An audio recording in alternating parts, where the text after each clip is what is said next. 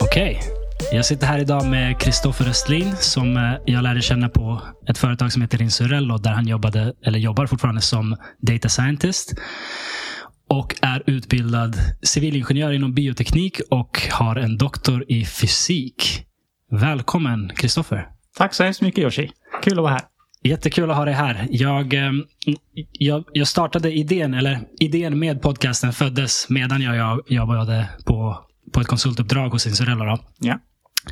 Och då var du en av de första personerna jag skrev på min lista att uh, honom ska jag bjuda in till min podd. Nej, det är sant. Det är Vad glad jag 100% blir. sant. Du Uh, behöver inte ljuga bara för att vi är live. Nära, ingen lögn. Ingen lögn. Um, jag, jag hänger sällan med fysiker. Det, ja, det, det har inte hänt. Med all rätt. Mycket möjligt. Mycket möjligt. Så när jag hörde att du är utbildad fysiker på, på Isurello så eh, nästa gång jag såg dig eh, sa jag jag vill sitta med dig på lunchen. Ja. Och eh, så satte vi oss och pratade och det var bara asnice deep talk om helt metafysiska saker. Eh, och jag älskar sånt. Jag älskar att nörda ner mig i sånt. Ja. Ehm, så jag tänkte, ja men det här, det här måste jag, det måste jag ha mer av. Så då tänkte jag, du ska, jag ska bjuda in dig till podden. Var det innan podcasten startade? Det var innan podcasten startade. Right. Det var det, det samtalet. Ehm, Jag känner mig väldigt ärad nu när du presenterar mig på det viset. ja, men kul. kul. Det, det var, vi hade bra samtal. Ja, men jag håller med. Och jag startade den här podcasten för att ha fler bra samtal med fler intressanta människor. Ja. Ehm, och det här är en sån grej, jag, jag pratar med några vänner om det. Även mina närmsta vänner kommer, då och då har jag den här typen av djupgående samtal med, med några nära vänner. Mm, jag kommer ihåg att du nämnde det då också. Mm, men, men det händer ju aldrig att man ringer en kompis och säger tja, ska vi sätta oss, och, sätta oss och prata i två, tre timmar? Nej, Det, det händer liksom inte. Man, Nej det är sant. man typ käkar ihop eller man eh, kollar på någonting eller vad det nu är. Och så ringer ens mobil ibland och, och ah, Exakt. Eh. Ja, men precis. Det är svårt att planera den Exakt. typen av samtal. De bara händer. ah. Har man en podcast däremot får man sånt här hela tiden. Ja, just det. Med, med massa blandade människor. Eh, så det är askul. Men uh, nog om mig. Mm. Jag, jag nämnde det att vi, vi hade bra djupa samtal, men jag tänkte att vi börjar ändå med lite small talk. Ehm, berätta lite om eh, vem du är. Var, var är du född? Var är du uppväxt? Hur, Mm. ja, hur hamnade du där du är? Jag, jag ska börja också med... Du säger att jag är doktor i fysik, vilket stämmer. Mm. Men jag har aldrig riktigt sett mig själv som en fysiker. Okej. Eh, eftersom jag kommer från, som du också nämnde, en bioteknisk bakgrund. Eh, och kom in på fysik i, i någon form av gränsland emellan de båda. Eh, där min doktorandtid var ju då på fysikinstitutionen på Uppsala universitet. Och där var ju alla andra rena fysiker. Så att jämfört med dem så kände jag mig aldrig som en fullfjädrad fysiker. Mm. Och det gör jag inte riktigt än idag. Och kommer nog aldrig göra heller. Du hade Eh, lite mer social skills, eller? ja, jag, vill, jag vill tro det i alla fall. Inga namn nämnda. Ja, Exakt. Ehm, så så jag, jag vet inte, jag bara tänker, jag reagerar lite grann när man introducerar mig som Mm. en, en doktor i fysik. Jag tror att man får en viss bild som jag inte riktigt håller Mm. med om. Så jag vill bara förvarna om det. Okej, okej. Det låter bra. Okej, eh, men vi kan spola tillbaka bandet lite mer då. Ändra, ändra liksom min, min resa fram till nu. Ehm, jag är uppvuxen utanför Sandvikens eh, skogar. Mm. Ehm, där, ehm, ja, precis. Eh, och, ute i skogen helt enkelt. Eh, bo, långt ifrån allt. En Vi bodde- liten, liten håla, eller? bodde, ja, precis. Jag brukar introducera... Hålan heter Styttingarna, eller heter Styttingarna. Och eh, den ligger utanför en annan håla som heter eh, eh, Norrberg. Okej. Som ligger utanför en annan håla som heter Kungsgården. Som Okej. ligger emellan två hålor som är Sandviken och Hofors ungefär. Det är hålception. Ja, exakt. Ja. Exakt. Är, Okej, för, för att få ett litet perspektiv. Hur, hur många ungefär invånare är det i din håla? ja, kanske hundra. Hundra, okej. Ja. Eh, Men jag har ju flyttat därifrån sedan dess. Eh, Sen 2008 flyttade jag till Uppsala och har Mm. bott där sedan dess. Eh, Så jag är väl lite mer av en halvstadsbo nu. Eh, Men jag känner ändå att eh, skogen är kanske mest mitt hem på, Mm. på ett sätt. Eh, så jag läste natur på gymnasiet i Sandviken. Eh, och flyttade sen till Uppsala som sagt. Där jag har blivit kvar. Körde först en, en civilingenjörsutbildning i bioteknik. Började 2008. Eh, tog lite av ett, inte uppehåll, jag gjorde ett utbyte i Japan i 2013. Det var faktiskt i går var det tioårsjubileum sedan jag åkte dit. Okej, okay, kul. Cool. Eh, där jag spenderade ett halvår i Kyoto. Ja. Och, eh, lite sen, annorlunda än Sandviken? Lite annorlunda, men på vissa sätt ganska, eller inte likt Sandviken, men på vissa sätt ganska likt Uppsala skulle jag säga. Mm. Det är betydligt större, många fler, jag tror det är en och en halv miljon som bor där. Ah. Men på något sätt samma känsla. Det är en väldigt traditionell japansk stad. Liksom. Okay. Den, är, den är väldigt lugn, trots att det är så mycket människor. Det är inte alls som om man åker till Tokyo, där det är människor och blinkande Mm. lampor överallt. Mm. Kyoto är mycket, ja, men det är mycket tempel, mycket, mycket mer atmosfäriskt på något sätt. Ja, Nästan, näst, känns lite som en helig stad nästan. precis som Uppsala. Jag, jag känner igen det exakt, 100%. exakt. Ehm, och också en studentstad, så mycket studenter. Vilket, Ja, vilket är positivt för att eh, precis som, som de förutfattande meningarna är att i Japan pratar man inte engelska, så är det sant. Mm, Ehm, mm. Men bland studenter är det betydligt vanligare att hitta folk som i alla fall kan grundläggande engelska, vilket eh, gjorde det lättare att kommunicera. Eftersom jag inte kan japanska. Ja. Ehm, Men jag kom tillbaka sen och fortsatte mina studier i Uppsala. Senare, 2013. Så jag var där ett halvår då. Okej. Ehm, Och ehm, gjorde klart civilingenjören och parallellt så körde jag faktiskt en kandidat i matematik också. Så att jag, Stabilt. ja, så att jag gjorde klart dem eh, och eh, när jag skulle göra mitt examensarbete så gjorde jag det på fysikinstitutionen. Ja. Och blev ganska snabbt erbjuden en doktorandtjänst också, vilket jag tog till slut. Och eh, började forska sen då, 2014. Och, eh, körde det i fem år. Eh, publicerade lite grann, som man ju ska göra. Eh, och försvarade sen min avhandling 2019. Ja. Och blev klar där sommaren. Eh, men då kände jag att nu har jag nått, nått liksom tågets slutstation när det gäller akademin. För att jag hade ändå varit där i 11 år då. Okej. Ja, det är en stund. Eh, och kände att det är en ganska... Det är, en ganska kul miljö, men det är också en ganska individuell miljö. Det känns... Eller det är en ganska isolerad miljö, skulle jag säga. Eh, I alla fall den typen av forskning jag gjorde. Det var inte mycket kopplingar till, till liksom näringsliv eller till Mm. samhället överhuvudtaget. Det var väldigt mycket grundforskning på saker som potentiellt kan bli väldigt viktiga för samhället framöver. Men svårt att se mitt i det. Exakt, och, och framförallt tidshorisonten är så himla lång Mm. på de grejerna jag jobbade med i alla fall. Vad, vad gjorde du för, typ, för for- forskning? Precis, att jag... Mm, hur ska man förklara det här då? Får, Eh, får du prata om det? Eller? Ja, absolut. Det är inga Ehm, statshemligheter här. e- Eftersom jag kom från en bioteknikbakgrund så bioteknik handlar mycket om protein. Protein är liksom livets eh, maskineri, eller vad man ska säga. Ja. Eh, och det finns, framförallt inom medicin, finns det väldigt stort intresse att förstå, förstå sig på olika proteiner. Det finns Mm. extremt många. Eh, och eh, många av dem har en väldigt viktig roll i, i interaktion med, med olika mediciner. Då. Ja. Eh, och för att kunna förstå hur protein fungerar så vill man gärna veta hur de ser ut. Mm. Och de här är ju liksom mikroskopiska, eller de syns inte ens i mikroskop, de är ännu mindre. Mm. Eh, och då behöver man olika metoder för att kunna avbilda dem. Ja. Och min forskning var en del av att utveckla en ny metod för att Okej. avbilda proteiner. En metod som egentligen bara har visats, eller den har teoriserats att vara möjlig och den har visats vara möjlig till en viss grad. Så att den funkar, men än så länge är upplösningen på bilderna man får ganska dålig. Okej. Eh, inte tillräckligt hög för att eh, egentligen tillföra något värde till, till ja, medicinsk forskning till exempel. Ja. Eh, och även fast jag tror, och, och många inom fältet tror att det kommer bli möjligt över tid, så vi, vi snackar ju... Det kommer inte hända de närmsta tio åren innan Okej. det är liksom commercially viable, eller vad man ska säga. Okej. Ja, då förstår Eh, jag att det är svårt att se när man är i Ja, det. ja, men precis. Och sen, eh, så det är inte så att jag satt och, och jobbade med hela metoden, Nej. utan jag jobbade med små, små delar, Ja. små detaljer i den här metoden som behövde listas ut och förfinas, små problem som behövde lösas. och förstås framför allt. Ja. Um, vilket gör det ännu svårare att motivera. För att om, om den här metoden slår igenom till slut och, och blir jättebra så är det ändå inte jag som får Nobelpriset. Det. utan, utan det är förmodligen någon som inte ens har gjort speciellt mycket forskning på det, utan någon som leder en stor forskargrupp och kanske Ah. har kommit med idéer. Eh, och sen är det gruppen som har gjort allt jobb. Okej. Eh, så jag, jag kände att det var fortfarande roligt. Jag Ja. lärde mig saker och jag fick, fick också använda mig av, av många saker som blev viktiga för mig senare. Jag Mm. fick programmera mycket till exempel. Jag fick analysera data. Ja.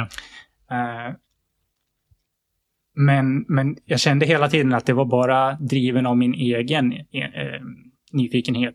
Mm. Eh, och jag saknade hela tiden den här känslan av att jag tillförde värde till andra.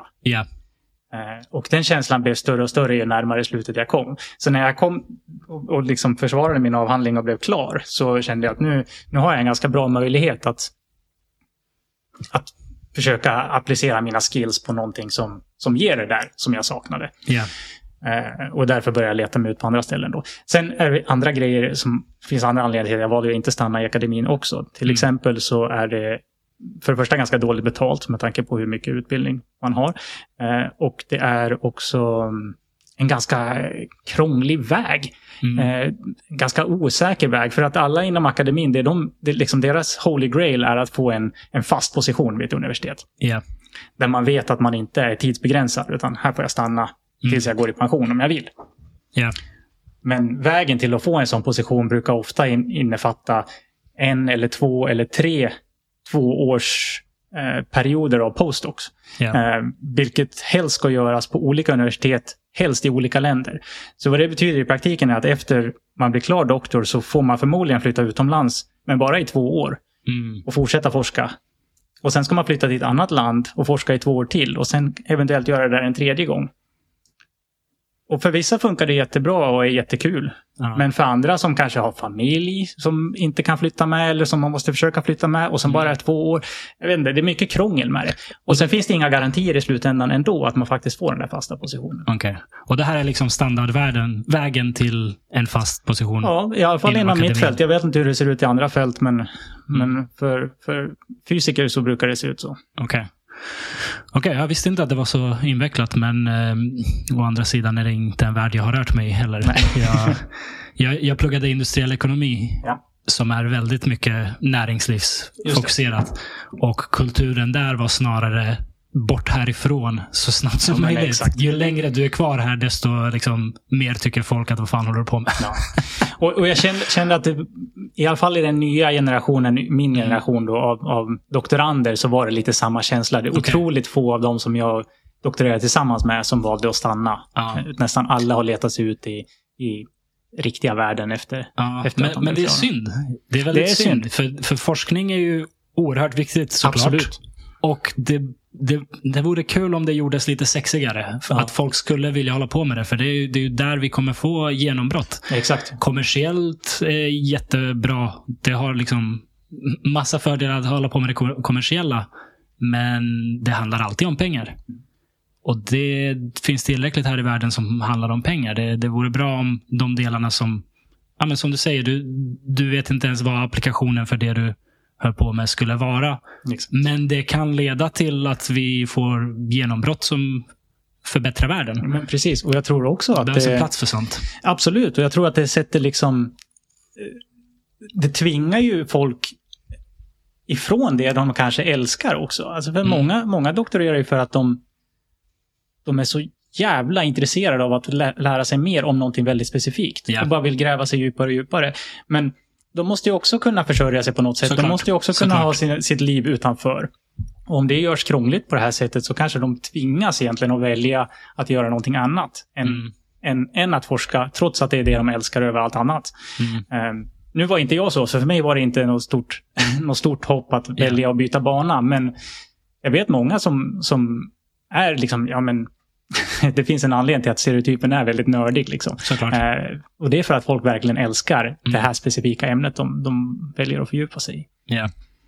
Så jag håller med dig. Jag tror att det, det finns säkert mycket att göra där och Mm. Och jag tror att det skulle vara bra om det gjorde, gjordes. För att både, både på grund av resultaten som ska komma från forskningen men också att folk kan få ha, ha större möjligheter att göra det de tycker om. Ja.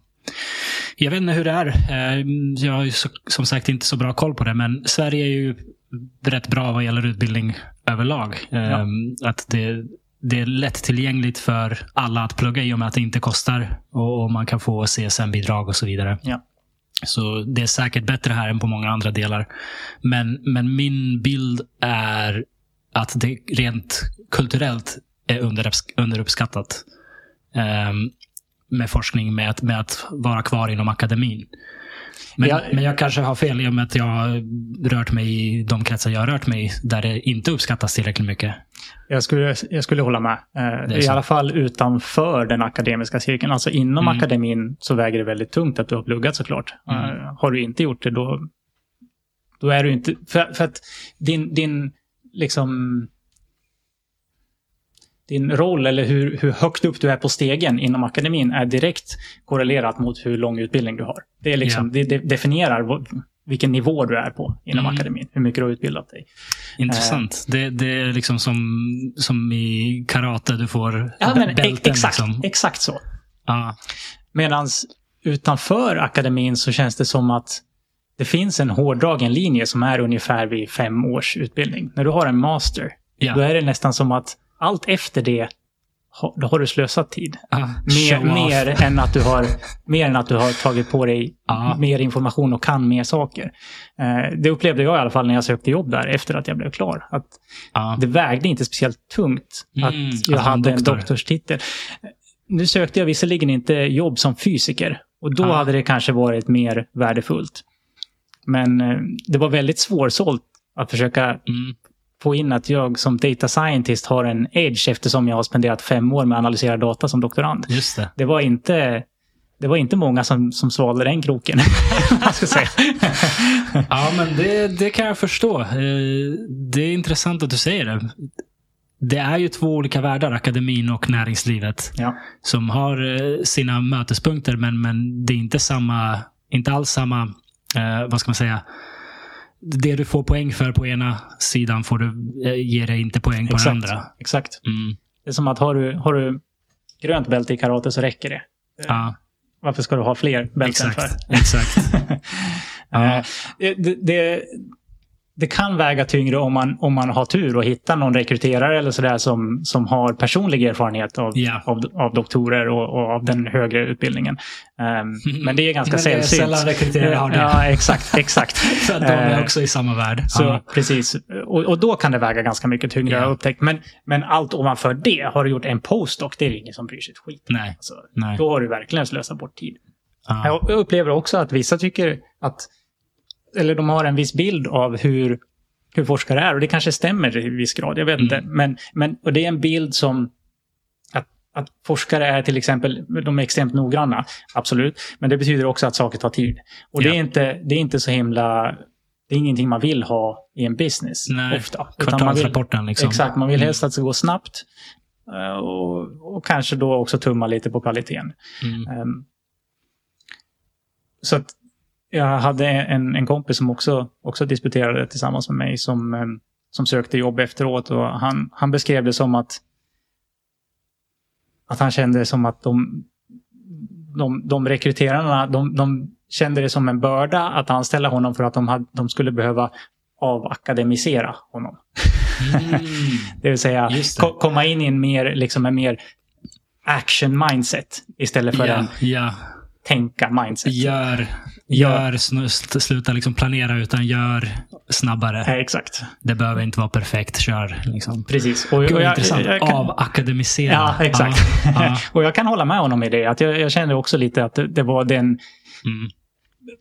Lika ofta som man fick positiv respons på att, på att jag hade en, en doktorstitel så kunde jag få samma negativa respons. Att det är Mm. så här, ah, okej, då är du nog ganska mossig liksom.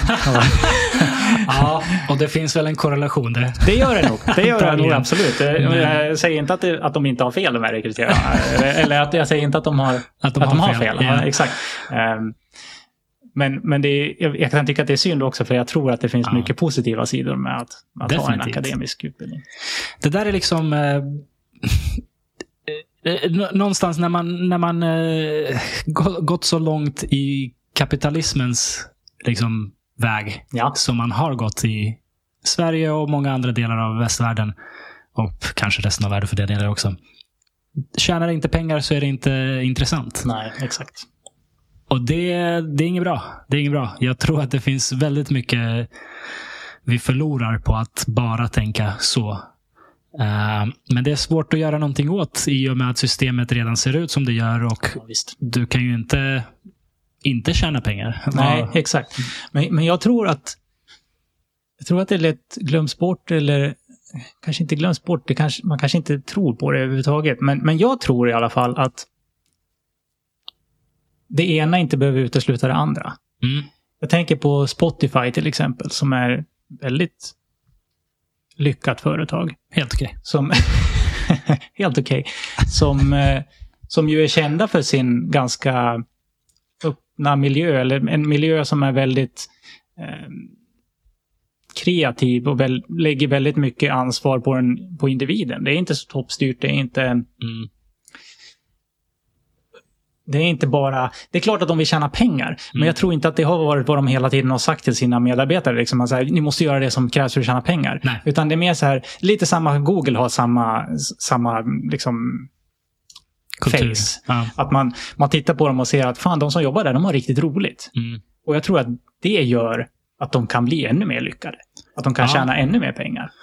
Jag, jag tror dock det där funkar under en begränsad tid. Ja, om, du är, om du är Google kanske det funkar väldigt länge för Ja. att de äger all information i världen i princip.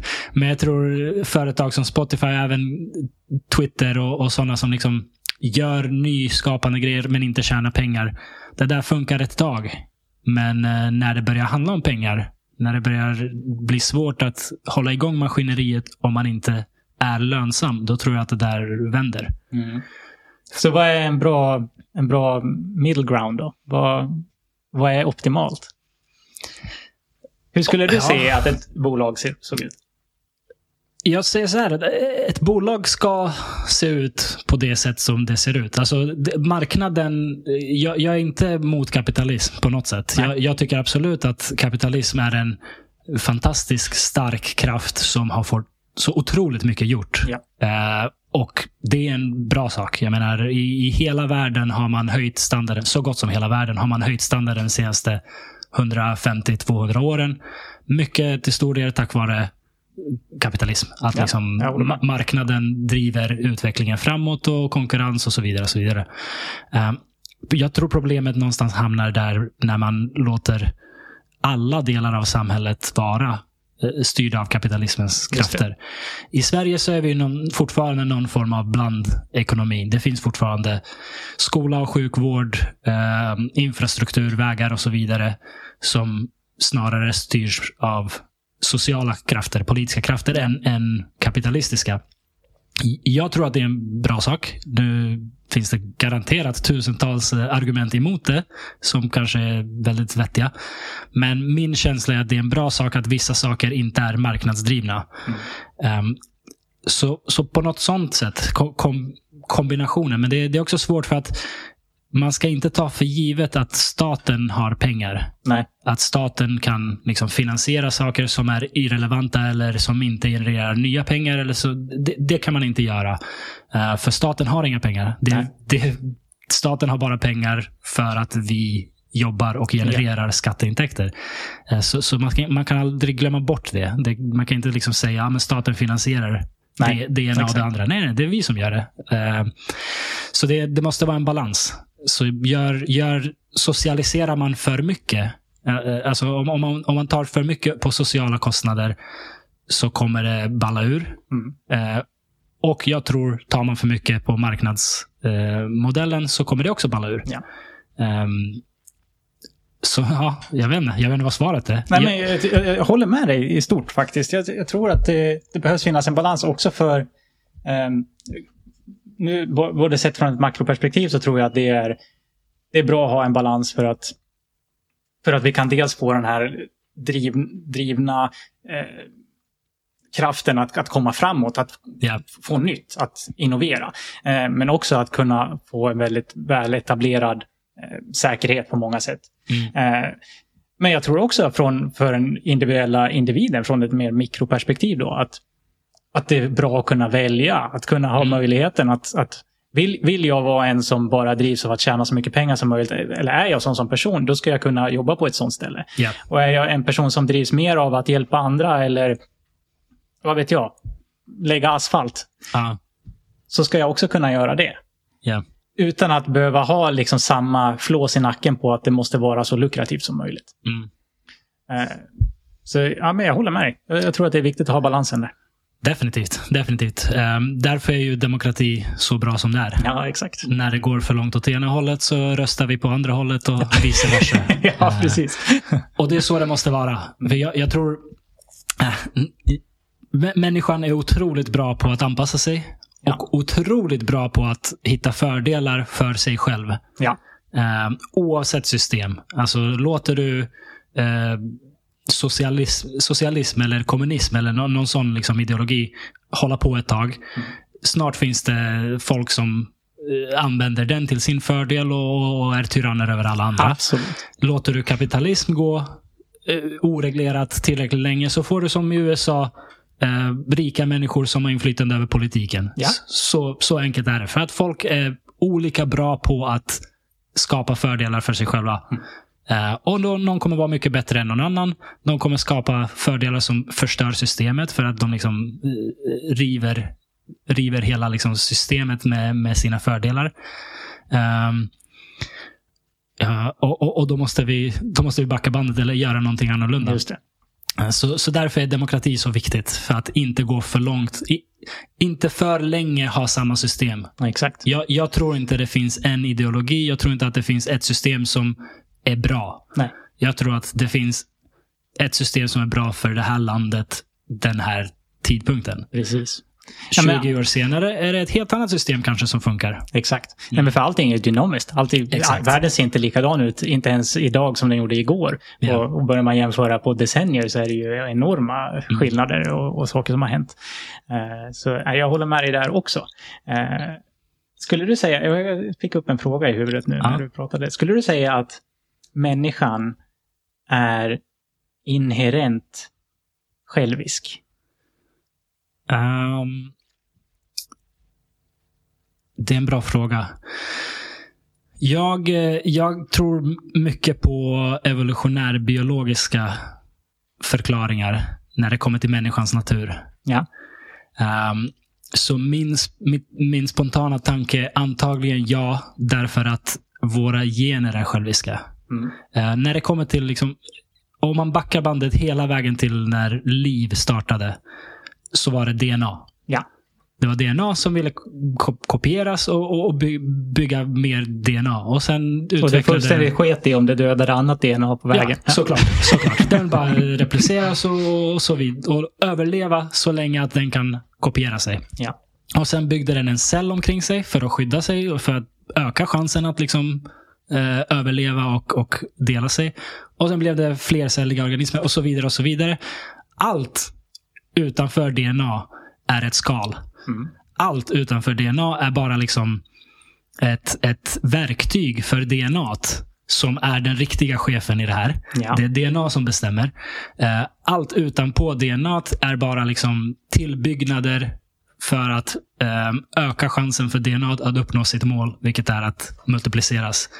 Så hela vår, vår kropp, hela vår hjärna, hela allt det här är till för att skydda DNA och sen kopiera det. Ehm, och därför måste man ändå säga att vi antagligen är inherent själviska för att vårt DNA är det. Um, du kan vara, det, det är ju därför liksom man säger så här, vad det nu är, 10-20 procent av människor i världen är eh, släkt med Genghis khan. Mm. Från, DNA, från, från Genghis khans DNA perspektiv Ja. har det gjort ett bra jobb. ja, just det. Ehm, vi rent moraliskt tycker kanske att det var inte så bra att gå runt och våldta alla i hela världen. Antagligen inte en bra grej. Nej. Men från, från hans DNAs eh, synsätt så var det en av de mest framgångsrika eh, varianterna av det här skalet människa som DNA någonsin skapat. Varför går vi inte alla runt och våldtar hur mycket som helst då? För att det är en balansgång. Det, det, det, det finns ju... Eh, män och kvinnor har två olika reproduktionslägen. Eller nej, snarare. Kvinnor har ett reproduktionsläge och män har två. Ehm, både män och kvinnor har ett reproduktionsläge att ehm, träffa en partner, ehm, ha en stabil relation, göra barn, ta hand om barnen. De växer upp och sprider eh, generna vidare. Ja. Eh, för att det är såklart stor chans att det ens avkomma klarar sig. Så jävla sexigt. Ens avkomma klarar Ja, sig. ja. Om, om man är två föräldrar som tar hand om ett barn. Liksom. Ja. Eller två barn eller vad det nu är. Um, män har ett annat läge. Och det är eh, ha sex med allt som rör sig. För att vi behöver inte bära på barnet. Nej. Så från vårt DNAs perspektiv så är det en lyckad metod. Så tillräckligt många män har gjort det i tillräckligt många generationer. Befruktat till höger och vänster och sen inte brytt sig om barnet. Eh, några av de barnen kommer eh, överleva och föra generna vidare. Eh, så, så det här reproduktionsläget är också framgångsrikt ur DNAs perspektiv. Eh, så, så jag tror jag tror att det, det är en balansgång för att vi förstår att det, det är inte bra för oss att göra så. Men vårt DNA tycker att det är bra. Mm. Ehm, så jag tror att det alltid är en eh, liksom inre, inre kamp. DNAs, eh, vårt DNAs vilja och vår vilja är inte alltid densamma. Nej, just det.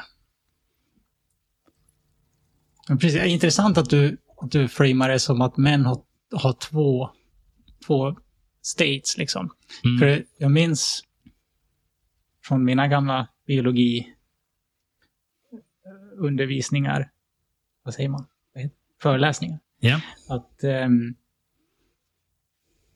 det var en gång som de visade liksom en skala på... För att, för att reproduktion och överlevnad är allt inom biologin. Det är Ja. allt. Och eh, vi kollade på en skala hur olika arter eh, väljer, eller har tvingats av evolution kanske, att, att ha olika strategier. Där på ena, en, i ena, på ena sidan, eller liksom till den extrema vänstern, eller vad jag ska säga, där har vi människan som är precis som du säger, vi, vi skaffar väldigt få barn, men vi tar väldigt väl hand om dem och ser till att de få barn vi får Mm. har väldigt hög överlevnadschans. Ja.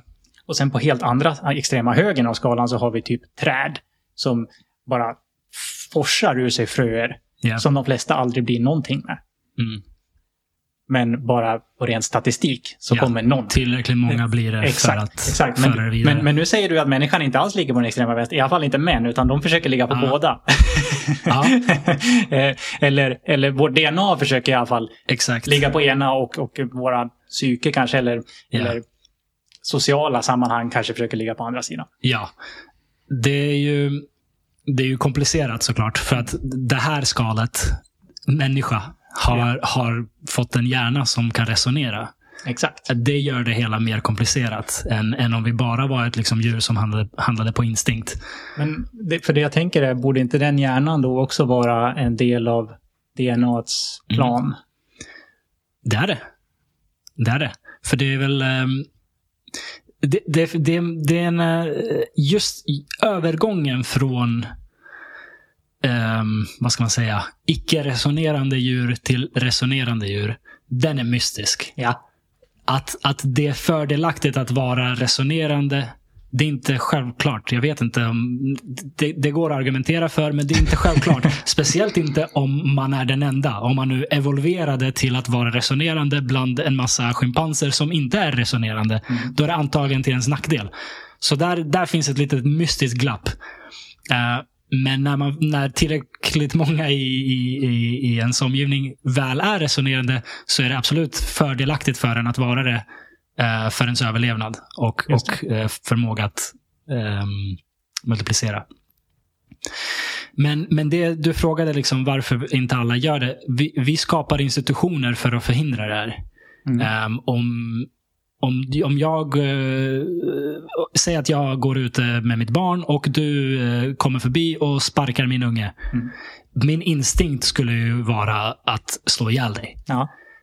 Um, och den instinkten finns ju kvar hos människan. Liksom det, det, man ser rött och man vill bara liksom döda någon som, som försöker skada ens barn, till exempel. Ja. Uh, men vi har byggt institutioner som håller oss i schack. Håller våra naturliga instinkter i schack. Så att jag förstår att okej, okay, om jag dödar dig nu så kommer det bli ännu mer problem för mig och min unge. Uh, så vi har byggt ett samhälle där våra naturliga instin instinkter hålls lite i schack. Både liksom eh, vad ska man säga, både morot och, och, och piska. Men för det, jag tycker att det blir lite, om det nu är DNA som är the, the mastermind. Ja. Blir inte det lite kontraproduktivt att den, DNA dels ger oss instinkten att göra på ett visst sätt och sen dels har fått oss att bygga ett, strukturer som motverkar de instinkterna? Ja.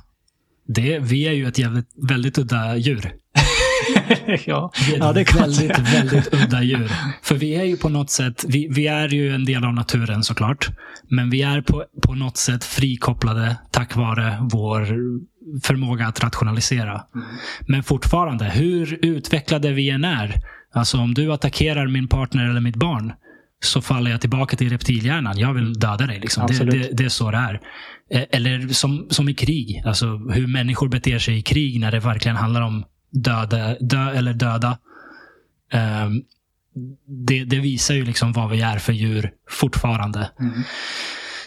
I fredliga tider, i, i goda tider, ja då bygger vi institutioner som förhoppningsvis håller i dåliga tider. Um, Just det.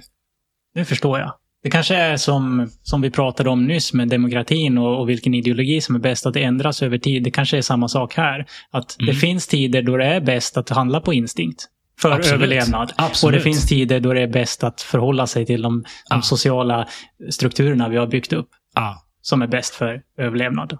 Absolut. Jag tror i, i en krigssituation, alltså om du är en sån som sitter och tänker vad är det rätta att göra här, Ja. då kommer du inte överleva. Nej. Medan om du på instinkt försvarar dig själv och din familj eller ditt land eller vad det nu än är, så är det större chans att du överlever. Det. Så det, det finns ju definitivt situationer då det är fördelaktigt med de här instinkterna. Mm. Eh, men det där med att ligga med allt som rör sig har vi eh, inte, inte fått bort, men vi har liksom som samhälle bearbetat bort det med institutioner som äktenskap. Just det. Ehm, så jag tror att vi liksom kuvar våra naturliga instinkter på ett sätt. Inte till fullo, för jag tror inte... Det, det, det kanske kommer vara möjligt. Jag vill inte säga att det är omöjligt, men, men än så länge eh, så är vi ju fortfarande det djur vi är. Och därför har vi de instinkter vi har. Men vi har den här magiska gåvan att kunna resonera så att vi kan skapa institutioner som håller våra instinkter i schack. Mm. Ja. Frågan om det, om det någonsin kommer hända att vi helt kan kan trycka ner våra instinkter totalt. Jag menar, våra instinkter är ju med i beslutsfattningen av, Mm. av de här uppbyggande av de här strukturerna. Så det, Ja. det känns tveksamt. Eh, Jag undrar också hur världen ser ut när vi inte längre är det djur vi är idag.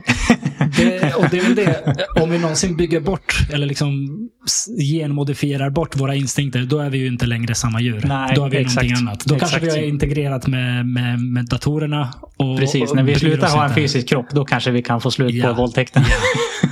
Ja, ja, ja, men lite så typ.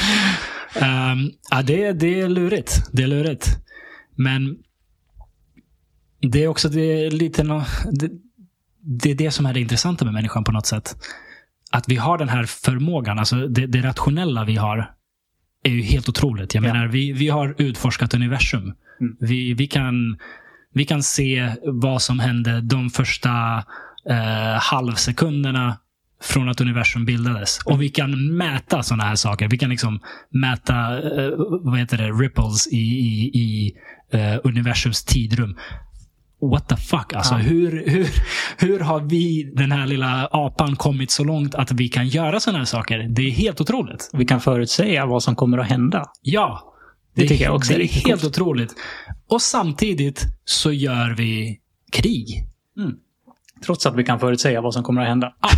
Trots det. trots det. Eh, så det är, ju, det är ju någonstans eh, det magiska, eller det, det mystiska med det här, den här varelsen. Mm.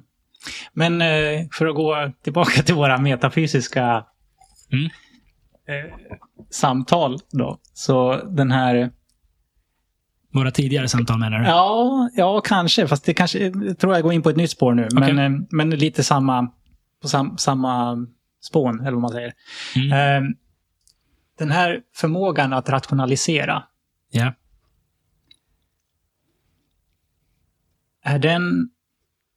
Fin, finns den? Är den på riktigt? Eller är det en illusion? Har du lyssnat på Sam Harris? Nej? Han är en stark förespråkare av att frivilliga inte existerar och, och att, ja, ja. Jag kan inte återberätta hans, hans position, men, men att allt är en illusion i princip. Ja.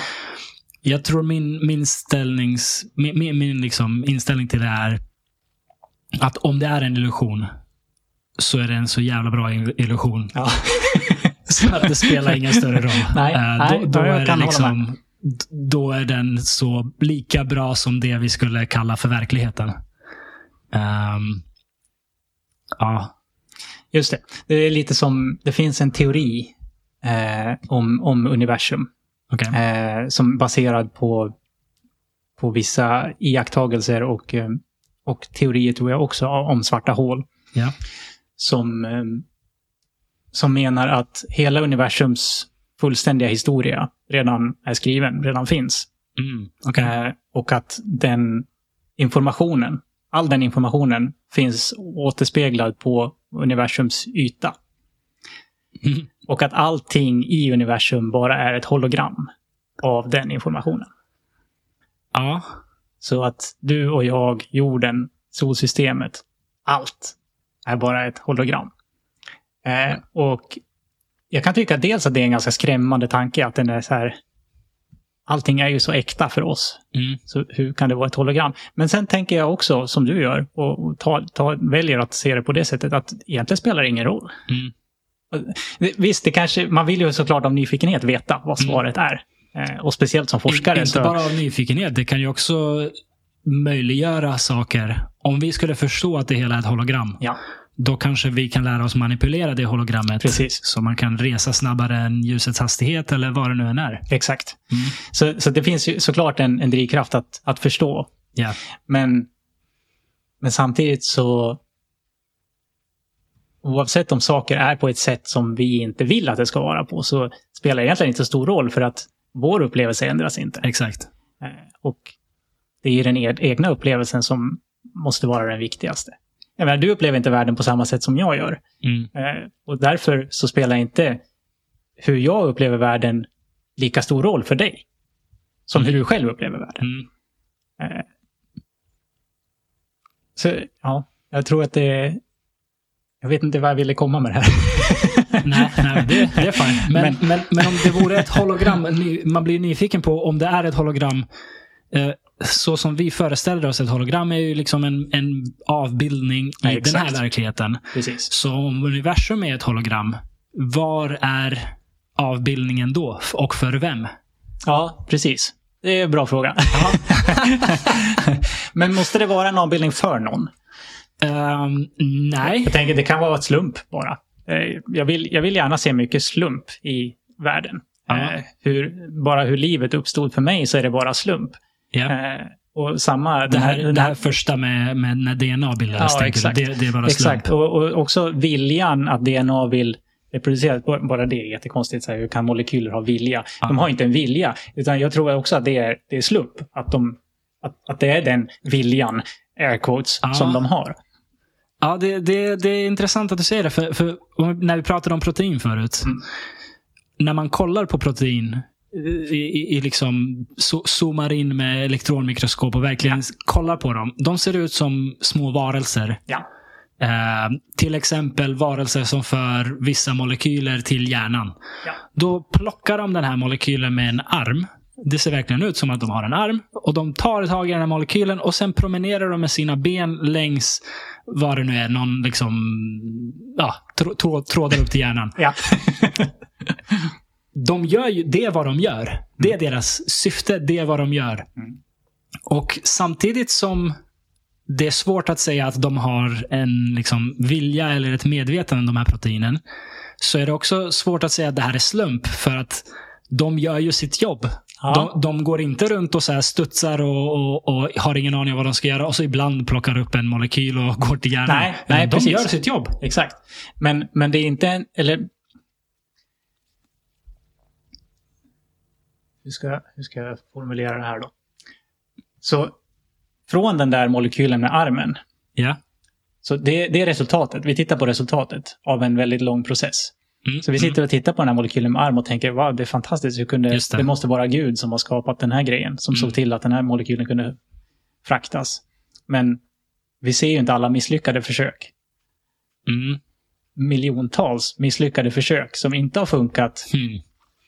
Det här är intressant. När, när skulle de misslyckade försöken ha hänt i så? För det är inte så att det händer i, i människan. Då måste det ha hänt långt, långt bakom. Ja, exakt.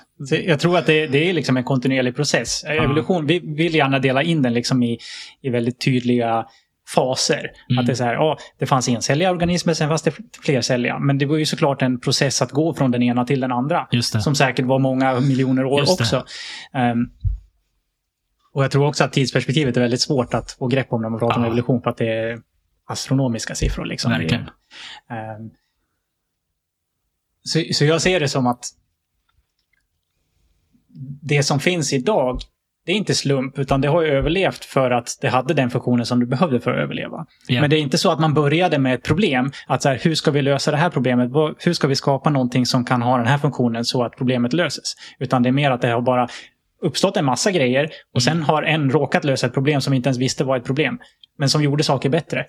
Mm. Och då har den liksom behållits. Som ökade DNAts chans att överleva och fortplanta sig. Exakt. Ja.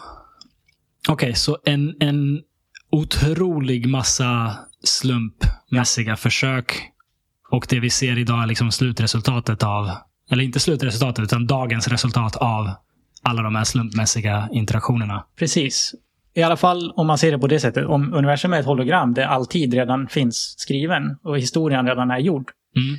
Då var det ju inte slump för att då fanns ju allting redan där från början. Okej. Ja. Ja, Jag, jag, vet, jag, jag har någon gång eh, sett någon dokumentär om det där med hologram. ja. Och eh, det är för flummigt. Jag kan inte greppa Nej, det. jag håller med. Jag kan inte greppa Jag det med. alls. Och sen försöker man slå ihop det med någon form av så här multi, multi-universe Ja. eh, teorier och strängteorier och allt Ja. möjligt. Och allting blir bara förvirrande. Verkligen. Men eh, tro, vi pratade om slump. Tror du på tur? Finns det någonting som heter tur?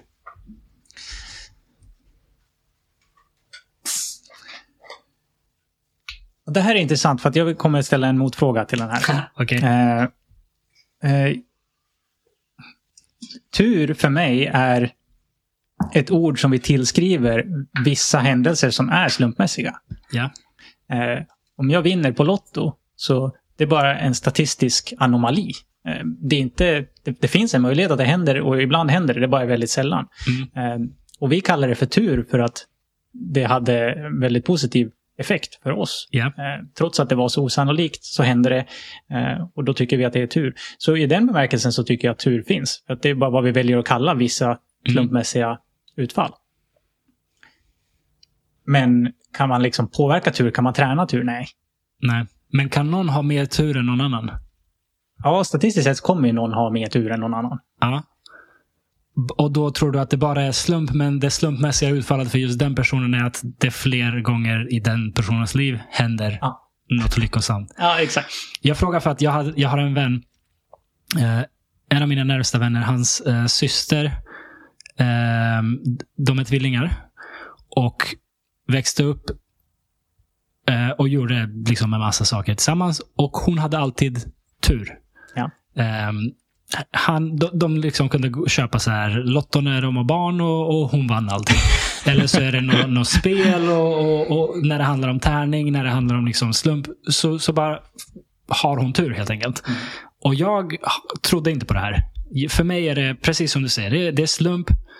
Vi bara uppfattar det som tur. Um, sen blev jag vän med henne också och uh, vid ett tillfälle så spelade vi um, Liars Dice, tärning. Det, det är som, som bluff med kort fast med tärning. Ja. Okej, så det är fem tärningar som man skakar om och, och ehm, eh, kastar. Så det är slump. Liksom. Det, det, det blir inte mer slump än att kasta tärning. Nej. Hon vann väldigt mycket. Så jag tänkte, okej nu måste jag testa det här. Då, då, han, min, min kompis säger att liksom, hela deras uppväxt har hon haft tur. Mm. Och då tänker jag, jag ska testa det här. Så jag körde eh, tärning med henne, bara vi två i så här tre timmar eller någonting, en kväll. Ja. Eh, och det bästa man kan få på, den här, eh, på det här spelet är ettor, för ettor är vilda. Mhm. Hon fick så många ettor under de här två, tre timmarna att det, det, det var helt eh, orimligt. Mm. Alldeles liksom st statistiskt omöjligt. Det, det var inte slump. Hon, hon fick ettor hela tiden. Och hon spöade mig. Liksom, hela kvällen vann hon. Och, och det, det påverkade mig. För det var så här, okej. det kanske finns någonting här. Det kanske kan vara så att en människa på något vänster attraherar mer av de fördelaktiga slumphändelserna. Så du menar om man skulle göra ett, ett experiment där man bara kastar tärning Mm. bara för att bara för att se att utfallet är en på sex för alla siffror. Ja, Eh, och så skulle du sitta och kasta en tärning och hon sitter och kastar en annan tärning så skulle ni få olika resultat. hon skulle definitivt få bättre. det var så. Det var det som hände den kvällen. Nu, nu är inte det jättelätt. Fast ändå, att kasta tärningar, fem tärningar i, i vad det nu var, tre timmar. Det är ändå ett ganska stort ehm, testresultat. Ja. Och hela hennes liv eh, säger alla samma sak. Att hon, hon har haft tur i spel. ja, det är intressant. Eh, skulle ju Förutom- vilja ha en... en ja. Förutom när de eh, försöker använda det för gambling. ja, då går det inte. Då går det inte. Då, då torskar hon. Ja, det är intressant. Det är intressant. För att det borde ju inte spela någon roll då. Det kan man tycka. Men om det nu finns någon sorts eh, skapare som eh, ger folk mer tur och andra mindre tur, kanske den eh, också har lite humor. Och Ja. tänker, jag ska ge dig en massa tur, men du kommer inte kunna använda det för att tjäna pengar. Ja, det, är intressant. Ja, jag skulle vilja se en, en, eh, en studie på det. En eh, vetenskapligt en utformad längre, studie. längre studie. Precis. För, för att det skulle ju, det skulle ju liksom sätta, sätta käppar i hjulen för nästan hela statistiken och allt som statistiken bygger på, vilket är väldigt, Ja. väldigt mycket. Ja, ja. Antagligen har hon inte tur, utan... Ja, men jag vet inte ens vad man ska kalla det där. Då. Det, men, men jag testade det för att jag inte trodde på det. Mm. Och blev övertygad om att okej, det är någonting med henne. hon har mer tur än jag. Eh, skulle du säga att hon har mer tur, för att mer tur än du, det kan ju vara du som har dålig tur också. Eller har hon Ja. liksom, Men, men anledningen till att jag val, ville testa det här var att jag har hört från hennes bror och hennes kusin att det alltid har varit så. mm, Hela deras liv har hon varit, varit den som har tur i, i slumpspel. Liksom. just det. Men jag menar om man... Ska se hur jag menar här. Man kan ju ha tur som är statistiskt osannolik i den bemärkelsen att man får bättre än average. Ja. Men man kan också ha tur i ett spel mot dig, att man bara får bättre än dig. Mm, mm, Och det kan ju betyda att du har lägre än average, ja. medan hon bara kastar average. Mm. Så det är det jag försöker pin down här. Om hon, om hon har mer tur än, än, än den generella massan. Eller om det är du som har mer otur Ja. än den generella massan. Och de som säger samma sak om henne. Då. Ja. Så kan det också vara. Eller om det är en liten kombination av Alla båda. i hennes omgivning har bara lite mer otur. Ja. ja, det, det vore ju också konstigt. Nej, men jag menar om man... För det är klart att du kommer aldrig kasta average varenda gång. Det är ju liksom hela grejen med statistik. Att du kommer... Du har ju den normalfördelningskurvan liksom över hur du kommer kasta dina tärningar. Ja. Och eh, vissa gånger kommer du ligga på ena sidan och vissa gånger kommer du ligga på andra sidan. Eh, och samma för henne. Mm. Eh, och ni råkar hamna på olika sidor. Eh, och hon har råkat gjort det ganska många gånger verkar det som. Men å Ja. andra sidan finns det ju säkert någon människa där ute som har råkat ligga på den andra sidan lika många gånger. Mm, mm. Eh, genom tidernas historia. Liksom. Eh, så jag har ändå mycket svårt Mm. att, att köpa att det skulle liksom vara någon övernaturlig eh, Ja. Händelse. Liksom. Ja, Allt jag vet är att jag fick jävligt mycket spö. Ja, Det, det men jag. det förtjänar du nog. Det är mycket möjligt. Mycket möjligt. Um, men okej, om vi återgår till uh, universum och slumpen. Ja, jag hade ju min fråga tillbaka. Aha, okej. Eh, Kör. Du frågade om jag tror på tur eller om tur existerar. Och jag, Ja. vill, jag vill fråga dig, vad är existens för dig? Vad är existens för mig? Ja. Vad, vad, vad eh, går skiljelinjen mellan något som existerar och något som inte existerar? Jag kan ju inte föreställa mig något som inte existerar. Nej, så det är vad du kan föreställa dig. Um, För jag, jag tänker allt, som, allt som inte existerar är ju inte en del av vårt universum. Mm. För att jag tänker så här, alltså, kanske den enklaste formen av existens är ju, är ju materia, liksom saker vi kan ta på. Mm. Att, eh, din kropp och den här mikrofonen och det här glaset med vatten, det, det existerar. Det kan Mm. vi vara ganska överens om. Ja. Men sen har vi lite mer subtila saker som ljus, till exempel. Vi kan Mm. inte ta på det, vi kan inte väga det.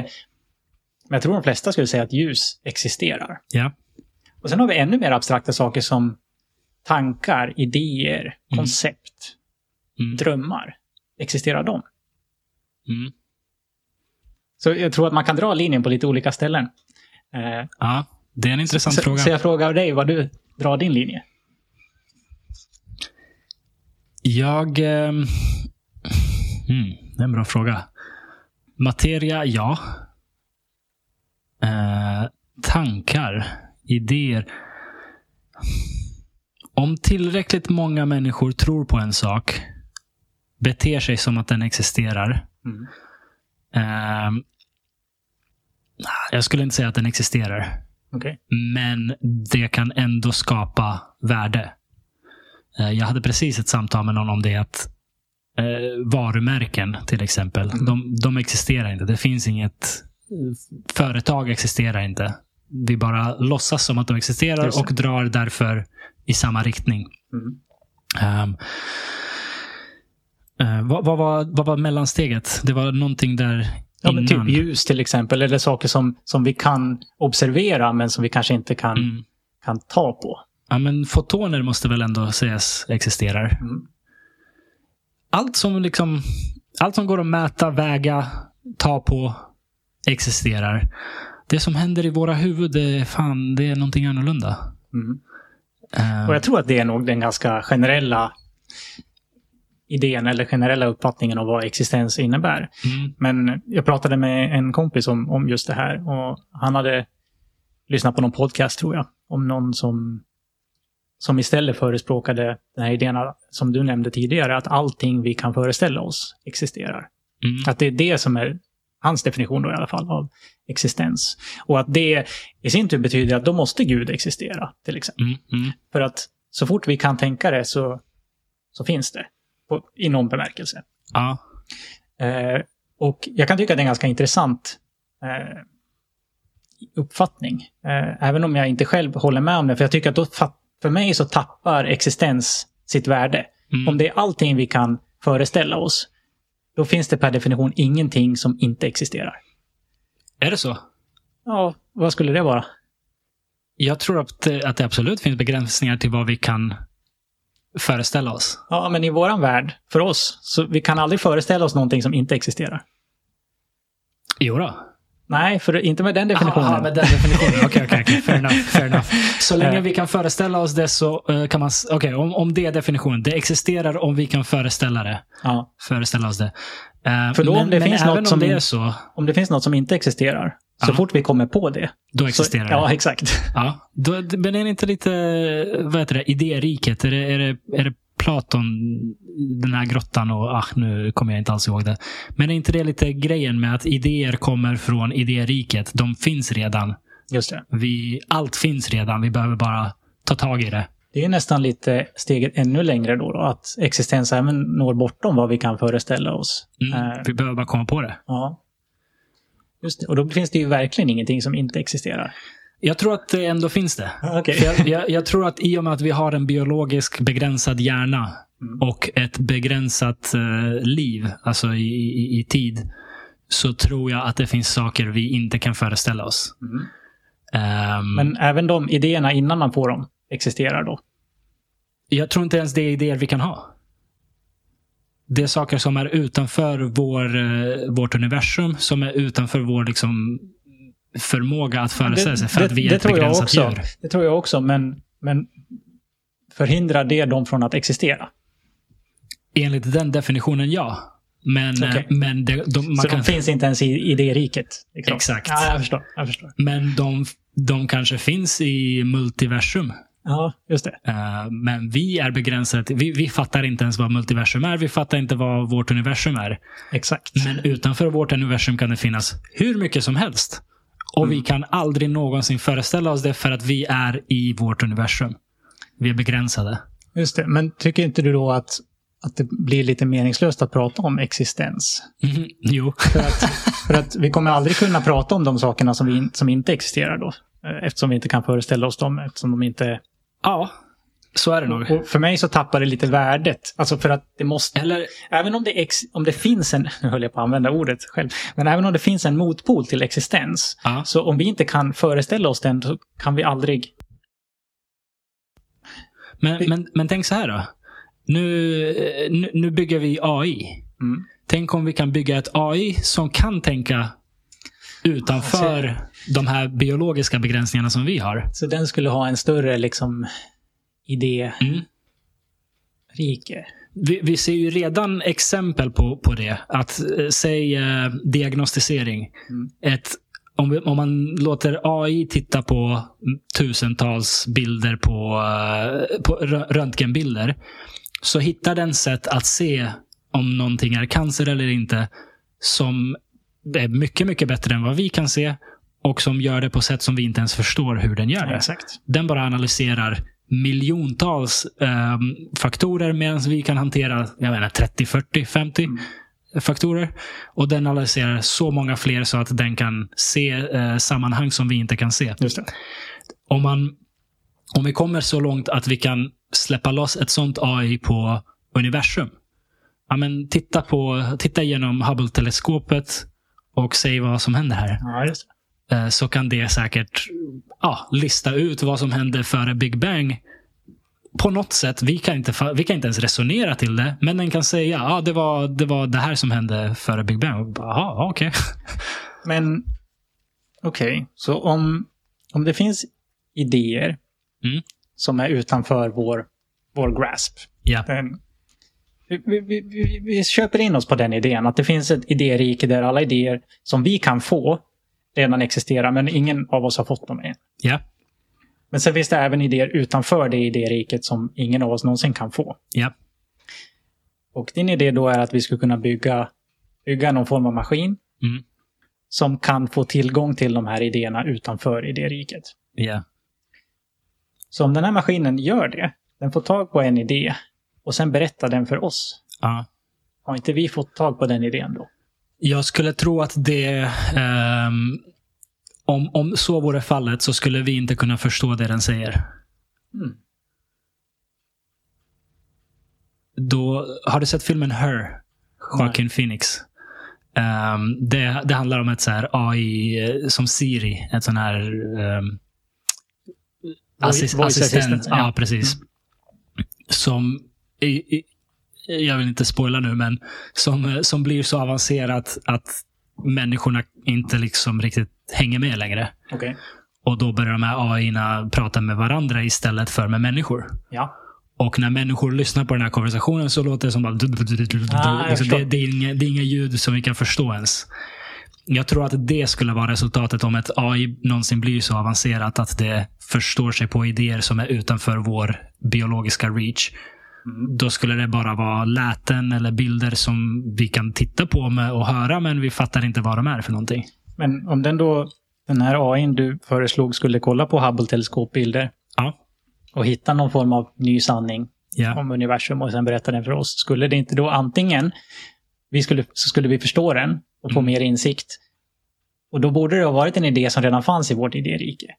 Mm, mm, Eller så borde vi höra bara bla bla bla bla bla. Exakt. Och då fanns det ingen poäng med, från vårt perspektiv att ens göra det till att börja med. Så kan man säga. Så kan man säga. Så, så länge det är från vårt idérike så kan vi liksom uppfatta det. Mm. Om det är från utanför vårt idérike. Det, det, det, det är ju så svårt att spekulera i vad det skulle kunna betyda. Ja, det är poängen. Det är poängen. Men, men säg att det här AI kan eh, kommunicera med parallella universum. Mm. Och det är någonting som vi inte ens förstår oss på, men, men AI kan. Och på, ge, genom den kommunikationen lyckas hitta ett sätt att resa mellan olika universum. Mm. Det skulle kanske kunna vara någonting vi kan åka med på. Vi förstår inte hur det går till. Vi förstår inte vad som händer i det andra. Vi kanske till och med bara eh, inte är anpassade i det Ja, universum det. så att vi bara dör så fort vi kommer dit för att det, är- det är andra fysiska regler, fysiska lagar som gäller. Ehm, men det, det är kanske en möjlig applicering av den kunskapen. Även om vi inte alls förstår oss på den så kan vi kanske nyttja den. Mm. Ja, men precis. Och det, det är ju ganska flummigt eh, objekt. Objekt, alltså också en idé. Vad är en Ja, idé? Liksom? exakt, ja. För att om, om vi inte förstår vad det är som för information som den här eh, AI drar ut ur Hubble-teleskopbilderna så kanske vi fortfarande kan använda oss av den på något sätt. Och då, vad var Mm. idén? Var, var det att förstå hur det fungerade eller var det använd, användningsområdet? Den ena kanske, kanske fanns i våran sfär till att börja med. Vi hade kanske Ja. kunnat göra, göra liksom light speed travel Vi, möjligt vi kan ändå. bygga maskinen Mm. till Ja, exakt, exempel. Mm, exakt. Mm. Men inte nödvändigtvis förstå hur den fungerar. Så Ja. jag det är svårt att säga också vad en idé är. Ja. På tal om det där med, med bygga maskinen utan att förstå vad den, hur den fungerar. Det, det är ju vårt samhälle i ett nötskal nu. Liksom. Mhm. Vi, har ju, vi använder så många saker som vi inte har någon an, anvä- aning om hur de funkar. Ja. Jag hörde ett intressant tankeexperiment. Om man tog ehm, allt tekniskt vi har skapat. Alla maskiner, alla liksom eh, byggnader, eh, färdmedel, allt, allt, allt. Allt som vi har skapat försvann här och nu. Ja. Men alla människor är kvar och all kunskap vi har är kvar. Liksom, Okej. vi, vi är exakt samma människor som, som innan allt det här försvann. Vi, vi har all kunskap med oss. Hur lång tid skulle det ta att göra en blyertspenna? ja, det är intressant. Ja, de, flesta, de flesta skulle ju aldrig få någon blyertspenna på plats. Eh, det, definitivt inte. de skulle ju bara fråga vad maskinen är eller vad butiken är som säljer den. Mm. Eh, Vi behöver liksom redskap, men de finns inte. Vi måste göra redskapen. mm. Så vi behöver få ut, vi behöver liksom hugga ner träd. Vi har ingen yxa. Vi behöver eh, Ja, kol, men vi har inga gruvor. Vi har inte ens maskinerna som man gräver gruvor med. Liksom, det, det är tillbaka till noll. Det börja om från stenåldern. Mm. Ut och jaga djur och hoppas att du överlever. Och, och Det spelar ingen roll hur mycket kunskap vi har. Det är tillbaka på ruta noll. Mm. Vi skulle eventuellt vara helt okej på att göra upp eld för att vi vet någonstans att gnuggar man pinnar mot varandra eller vad det nu är så, så jag, skulle inte vara... jag skulle inte kunna Du- göra upp Du eld. skulle dö snabbt och någon jag skulle med. kunna tror göra upp eld. Ja. Eh, så eh, det, det är en jätteintressant... Och det är bara en penna. Mm. Sen säg istället för penna, säg en iPhone. Det går inte att föreställa sig. Det är hela mänsklighetens historia. Ja. Hela mänsklighetens historia måste ske igen Mm. innan vi har en iPhone. Men eh, jag tror att det skulle gå betydligt snabbare än vad det gjorde första gången i alla fall. Du tror det? Ja, det tror jag. För vi har Mm. kunskapen i alla fall. Ja, men hur för du den vidare? Vad menar du? Hur för du kunskapen vidare till kommande generationer? Precis som vi har gjort genom historien. Ja, oralt. Men, men ja. Och Ja, genom skrift. Men jag, vi menar, men jag menar, vi kan ju göra allting mycket snabbare. Vi behöver inte experimentera lika mycket. Alltså, om, för, okej. All kunskap som finns kvar, är det all kunskap från hela mänsklighetens historia? Nej, bara all kunskap Ja. som människorna idag besitter. Ah, okej. Mm, ja, då blir det inte lika tydligt. Mm. Eh, Vi Men- har ju, men vi har ju inga menar, det- böcker kvar. det finns ju människor som har forskat mycket på gamla, gamla samhällen och sådär. Ja. De lär ju veta hur man gör en, en gammal yxa med en sten och en pinne. Eller något. Ja. Ja, men det, Så- det är ju där vi skulle vara. Stenåldern. Mm. Ta en sten och döda ett djur och ät det. Ja, exakt. Och, och hoppas att du överlever.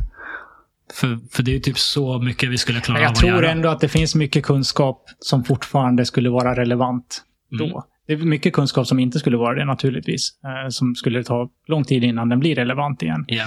Men eh, jag tror ändå att jag tror ändå att det skulle gå snabbare. Men det Jag- skulle, jag är nog inte inte, det. det. skulle nog inte gå så snabbt som man skulle vilja tro. Mm. I och med att vi inte skulle ha böcker, i och med att vi inte skulle ha sätt att överföra eller liksom föra information vidare, Mm. eller dela på information ens, så tror jag att Men, det, men det vi skulle känner vara till konceptet böcker. Vi känner till, vi har ett Mm. skriftspråk. Mm. Det kommer vi ihåg, för det är kunskap. Eh, så att, att lära oss skriva ner saker, Mm. det tror jag vi kan göra ganska snabbt. Ja, Och sen att, att liksom skapa verktygen för att göra det tror jag också vi kan göra ganska snabbt. Ja, jag vet inte. Att, gö- att- att göra böcker och pennor att skriva i dem. Under en generation kan någon komma, någon komma på att de kan rista in i fårpälsar eller någonting Ja. för att bevara kunskap. Eller skriva i sanden eller grottristningar eller... Mm. Jag tror att... Jag menar inte det att vara tillbaka på stenåldern. Och, jo, men nu har vi ett skriftspråk så då kan vi Ja. bevara saker betydligt i större utsträckning och betydligt m- lättare att ta tillvara på för kommande generationer. Ja, men du ska också utbilda kommande generationer i det här skriftspråket. Mm. Men det gjorde vi ju också genom, genom, genom den historien som vi har gått. Fast Ja, det måste ha tagit betydligt mycket längre tid och måste ha haft mycket svårt, liksom. Vi behöver inte längre eh, rist, rista ner. Jag vet inte, det finns ju också mycket irrelevant information som vi har sparat genom, eller som Mm. i dagens samhälle ses som irrelevant. I alla fall, Vi behöver inte rist, ri, hålla på och göra grottristningar till gudar Mm. li, i lika stor utsträckning, i alla fall inte i den svenska eh, miljön, eller vad man ska säga. Eh, så jag tror att man kan både föra kunskap vidare mer effektivt eh, och föra mer relevant kunskap vidare. Mm. Jag, jag tror att det håller en generation, max två. Alltså, Sen är vi tillbaka till total barbarism. Mm. För att vi har inte något sätt att utbilda. Och, och, och förresten, nu bara utgår vi från att vi är fredliga. Det tror jag absolut inte att vi nej, är. det. Jag tror att det kommer vara kaos direkt. Att alla kommer slita varandra i, i, i stycken när de inser att man måste överleva och mat och någon, Just det, ja, någon men du, du ser mer det praktiska i det. Jag tänkte bara på, på liksom Själva Att, kunskapen. att här står mäns mänskligheten enade till att komma tillbaka till där de en gång var. Aha, lycka till, lycka till. Ja, nej, det, det är klart, det kommer nog vara många andra problem som kanske gör det omöjligt. Ja. Det, och då kommer det ju vara starkast överlever och det är inte snubben som vill föra kunskap det är inte, vidare. det är inte den som skriver böcker. Nej, nej det, det kommer vara den som är bäst på att svinga en sten och en klubba. Liksom. ja, just det. Så du säger att det skulle ta lika lång tid då? Det Jag skulle vara samma ja, sak Ja, igen? jag tror att vi, hela grejen reset, det är bara att börja om. Ja, och det, och det, den kunskap som vi alla skulle ha skulle föras vidare i, i, eh, i historier muntligt. Mm. Eh, en vacker dag kanske det skulle skrivas ner. Men då skulle de redan ha blivit myter. Mm. Då skulle de vara precis och som, som i liksom heliga böcker, heliga skrifter. Så skulle det vara så här, ah, men det här är en grej de trodde på. Pff, dumheter liksom. Det skrämmande med den tanken, det är ju att, att då är det verkligen en reset. Mm. Eh, vilket väcker då nästa idé att vad är det som säger att det inte har varit en reset? Eller 12? Har du kollat på Ancient Apocalypse på Nej. Netflix? Det handlar om just det här. Ja. Ehm, Cyklisk mänsklighetsutveckling. Ja, ja, men lite så. I, i, enligt den teorin så eh, skedde det någonting för eh, 12 800 år sedan. Då var det eh, enorma eh, klimatförändringar, hastiga klimatförändringar. Ja. Ehm, och eh, det, det blev vad ska man säga, det blev översvämningar, det blev eh, bränder och det, det dog, dog en massa djur och dog en massa... Och det, det här är liksom geologiska fakta. Det är inte bara liksom teorier. Eh, Det finns gott om bevis att då hände någonting extremt. Och den teorin eh, som, som presenteras i Ancient Apocalypse är eh, vad heter det, kometbitar eller meteoriter som, som slog ner. Um, smälte um, isarna, för det här var under istiden. Mm. Smälte isarna och det blev enorma översvämningar och, och sen uh, blev det en lång vinter. och uh, Uh, allting brann upp när, när de här kometerna slog ner för att det, det blev som kärn, kärnvapenavfyrande. Liksom. Ja. Så en total liksom, uh, mangling av planeten. Precis som när dinosaurierna utrotades. Mm. Och de, de, uh, i den här serien så knyter de det här till de gamla heliga skrifterna och att många kulturer runt om i världen har en likartad berättelse. Att eh, det, det kom syndafloder, det kom eh, jorden brann och, och så vidare. Och det fanns vissa eh, lärda eller gudar som liksom delade med sin visdom, hur man, hur man startade samhälle och så vidare. Det, fanns liksom, det finns en likartad historia som berättas i många mytologier. Mm. Um, och de då som gjort den här dokumentären, uh, det är en snubbe som heter Graham Hancock som, som har skrivit om det här. och uh, uh, Deras teori är att det här är inte liksom bara myter, utan någonting sånt hände och de här historierna fördes vidare oralt och sen skrevs ner. Och det blev historierna som sen blev liksom Uh, Bibel, uh, en del av dem i Gamla Testamentet, en del av dem i, i liksom andra heliga böcker och så vidare. och så vidare. Men är idén då att då för 12 800 år sedan att mänskligheten hade kommit mycket längre än, än vad, vad vi tror idag att de hade kommit då? Exakt. Ah, Exakt. De, de menar på att det fanns någon typ av mer avancerad civilisation parallellt med uh, samlare-jägare. Mm. Um, men den här avancerade civilisationen slogs i princip helt ut. Förutom vissa överlevare som då kom till de här samlarna jägare. Eh, för det, för det är bara att tänka på vad som skulle hända om det hände idag. Mm. Eh, det finns parallellt med den här avancerade civilisationen som vi bor i. Finns det samlare jägare i, i, i vissa delar av världen. Ja om en komet skulle slå ut oss, då skulle vi från den så kallade avancerade civilisationen vara ganska värdelösa. Ja. Har vi tur tar vi oss till samlare-jägare som vet hur man överlever i naturen. Mm. Um, så det är liksom idén med det här. Att det, det, det, fanns en avancerad civilisation som slogs ut. Vissa av de överlevande tog sig till de här samlarjägarna och eh, bidrog med den kunskap de hade. Jordbruk och så ja, vidare. och ja. så vidare. Och Sen började cykeln åter. Mm. Eh, jag tycker att det här låter väldigt intressant. Liksom, varför inte? Det, det för mig är precis lika rimligt som att det har varit en linjär utveckling i, i tiotusentals år. Mm. Båda har, har väl liksom... Båda är knäppa. ja, ja, båda är knäppa. båda är knäppa. Och, och, om man nu har bevis på att det har hänt någonting för 12 800 år sedan som skulle kunna vara så. Och samtidigt så har vi de här uh, myterna från så många ställen som talar om samma saker. Mm. Varför inte? Det är mycket ja. möjligt. Ja, visst. Serien är sevärd. Uh, jag, jag tyckte den var um, ja, lite, det, det, finns vissa negativa aspekter med han är, han är lite så här grinig mot arkeologer för att de inte tror på honom eller släpper in honom i... Så han, han, han är lite väl mycket så här mainstream archaeologist, they don't wanna bla bla bla. Så jag tyckte han kunde lugna sig lite med det snacket. Men, men bevisen de lägger fram tycker jag är väldigt uh, intressanta. Intressant. Mm. Så då menar jag han då som är icke mainstream archaeologist att det finns bevis för det. Alltså arkeologiska bevis yeah. för den här teorin också. Mm. Mm.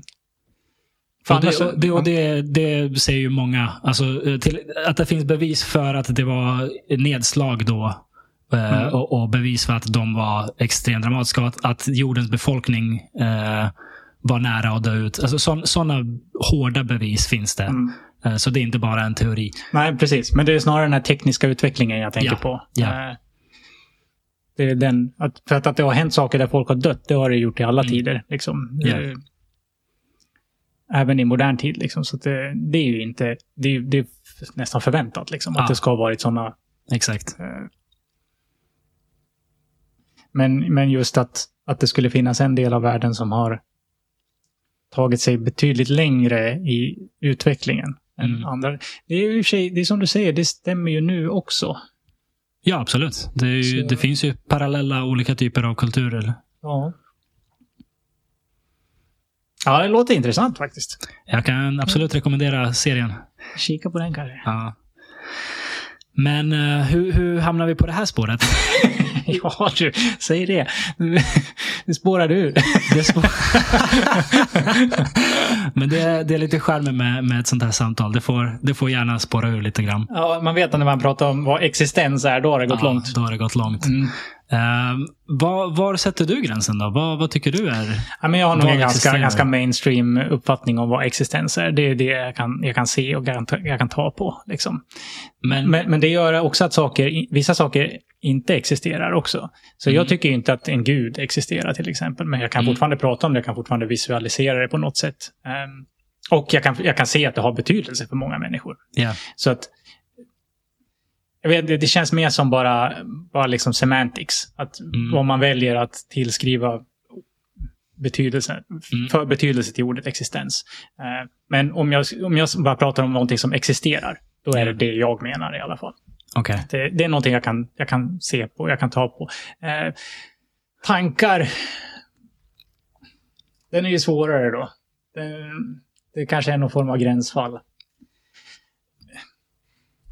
En gud är för mig också en tanke på ett Mhm. sätt. Men den, den är mer en... Det är en tanke som försöker få existens. Mhm. Till skillnad från en, en, en, vanlig tanke. Om du förstår vad jag menar. Okej. okej. Är, är det tanken som försöker Ja, det- eller är det människorna som tänker den som ja, försöker? det kanske snarare är det. Just att det är en delad tanke mellan många människor. Eller en, Mm. Eh, försök att, att eh, enas kring någonting som inte existerar. Ja. Eh, att det, det är det som, som sätter den i en liten annan kategori. För om jag tänker, vad ska jag äta ikväll? Det är en tanke. Mm. Men det är ingenting som folk enas kring och, och skapar religioner runt och börjar tillbe. Ja. Eh, som tur är. Eh, eh, Ja. Men jag skulle nog inte säga att någon av dem existerar egentligen. Ja. För mig så tror jag inte att en tanke existerar. En tanke det är någonting jag kan ha. Men, Mm. men jag kan tydligen ha saker som inte existerar. Jag har inte tänkt så mycket på det här förrän nu. ja, men det är bra. Det är, det är därför vi är här, för att utforska. Mm. Har du läst Sapiens? Nej, men jag känner till den. I den pratar han om jag kommer inte ihåg hur han eh, formulerade det. Det är intra... Mm, gud, eh, just det där, alltså idéer som delas av många människor. Mm. Ehm, ja, jag, jag kommer inte alls ihåg termen. Men tankar och idéer som många människor delar helt enkelt. Ja. Ehm, och absolut, Gud är en sån. Eller specifika gudar som liksom Zeus eller eh, Poseidon eller vad som helst. Mm. Ehm, men jag, jag skulle säga det jag sa innan också, att idag är ett varumärke det. Eller en, ehm, ett företag. Eller en nation. Ja. Jag menar, Sverige, vi kan säga att Sverige finns, men det betyder ingenting. Nej, Sverige exakt. finns inte. Marken finns. Mm. Människorna som, som är där finns. Ja. Ehm, flaggan finns. Symboler som liksom representerar Sverige finns. Men själva konceptet Sverige är abstrakt. Ja. Eh, men det är väldigt, väldigt nyttigt för oss att tänka, Exakt, exakt. tänka i termer av att det existerar. Eh, Ja, just det. mm, Ja, men precis. Så eh, jag, tänk, jag tänkte att du skulle säga att eh, det är väldigt nyttigt för oss att ha det konceptet. Eh, och det håller jag med om. Sen vet jag inte om det är relevant om det existerar eller inte. Nej, det gör ju inte det. Så det är ju uppenbarligen Ja, inte men, men precis. en avgörande faktor och, och sen om vissa tänker det som att det för dem existerar och för andra tänker att det inte för dem, att det för dem inte existerar så tror jag att det har samma nytta. Vi kan fortfarande prata om det och vi förstår vad vi menar. Mm. Och, och så länge nyttan inte går, går som miste så, så spelar det kanske en stor roll om det existerar eller inte. Jag skulle säga på individnivå är det kanske irrelevant. Mm. Men på samhällsnivå är det jätterelevant om du tycker att Sverige existerar eller inte. Ja, just för, det. För det just blir det. ett, det blir ett problem för samhället om du beter dig som att Sverige inte existerar. Ja, precis. För att då kommer vi också in på hur, hur man förhåller sig till saker som existerar och inte existerar. Ja. Eh, för att bara säga att Sverige inte existerar och sen inte agera på det på något sätt, det kan väl vara okej. Det spelar väl ingen Ja. roll. Men, men om, du, om du anser att Sverige inte existerar och, och, och du försöker se till att, att Danmark ska ta över Sverige, Mm. då tror jag vi är i en annan situation. Ja. Eh, Eller om du bara liksom låtsas, du säger Sverige existerar inte, så jag behöver inte betala skatt, jag behöver inte Ja, följa men några lagar, jag behöver inte, vad vet jag, gå i skolan eller skicka mina ungar till skolan. Precis. Du blir ju ett problem för samhället. Ja. Och samhället kommer eh, lösa problemet. Ja, exakt. Men precis. Så, mm, så det kanske också måste vara en del av diskussionen då om man, om man frågar någon vad existerar för dig? Mm. Och att även följa upp det med hur, hur hanterar du någonting som existerar? Eller hur, hur förhåller du dig till någonting som existerar? Ja, Versus någonting som inte gör det. det är så jävla flummigt. Ja, det är jätteflummigt. Det finns en eh, teori om att det vi ser, jag, jag tänkte på det när du sa, det som existerar för dig är det du ser och kan ta på. Mm. Eh, men det du ser och kan ta på, eller det du, det du uppfattar med dina sinnen. eh, det finns en teori som säger att det inte är verkligheten. Eh, och det är återigen evolutionärbiologiskt kan man säga att det stämmer. Ehm, utan det du uppfattar med dina sinnen är bara det som är fördelaktigt för dig, för ditt DNAs överlevnad. Mm. Att uppfatta. Ta ett exempel. Runt omkring oss finns en massa luft. I luften är det smockfullt med molekyler. Ja, Om du skulle se molekylerna så skulle inte det vara så bra för din överlevnad. nej. Ehm, så vi har evolverat till att våra ögon inte ser luftmolekyler, fast de är ju där. Vi Mm. vet att de är där. Ehm, så, så det vi ser är egentligen ett eh, interface, ett operativsystem. Det, det är liksom som på en dator. Om du, du kollar på eh, startskärmen på datorn och, och papperskorgen, ikonen. Nu, nu snor jag det här exemplet helt och hållet från en person som snackade om det och jag kommer inte ihåg vem det var, men det var nå- någon i en podcast. Eh, om du liksom dra, tar tag i en fil och drar den till papperskorgen. Det ser fint ut, men det är ju inte vad som händer. Nej. Bakom i, i datorn så är det ju en massa ettor och nollor som, som flyger fram och tillbaka. Och Ja. den här filens position rensas, eller vad det nu är, Ja. i, i, i kedjan. Eh, exakt så är det med vårt medvetande och våra, våra sinnen. Att liksom det som eh, funkar, det som är bra för vår överlevnads skull, är kvar. Det som inte Eh, är, eh, är bra för våra överlevnads skull, det, har- det har rensats ut. Så vi ser bara en, vad ska man säga, en version av verkligheten som vi uppfattar som verklig, men det är egentligen bara en, en uppfattning. Mm. Och ovanpå det så skulle jag säga att den är också väldigt subjektiv. Det är inte så Mm. att dina ögon uppfattar exakt samma saker som mina ögon uppfattar. Ja. Eh, vilket gör att det finns någon form av individanpassning till det också. Ja. Eh, vilket, ja, precis. Eh, du kanske har papperskorgen och du kör Windows, liksom, men jag kör Mac. Så det, är liksom, Ja. det är samma koncept, men det ser lite annorlunda ut. Ja.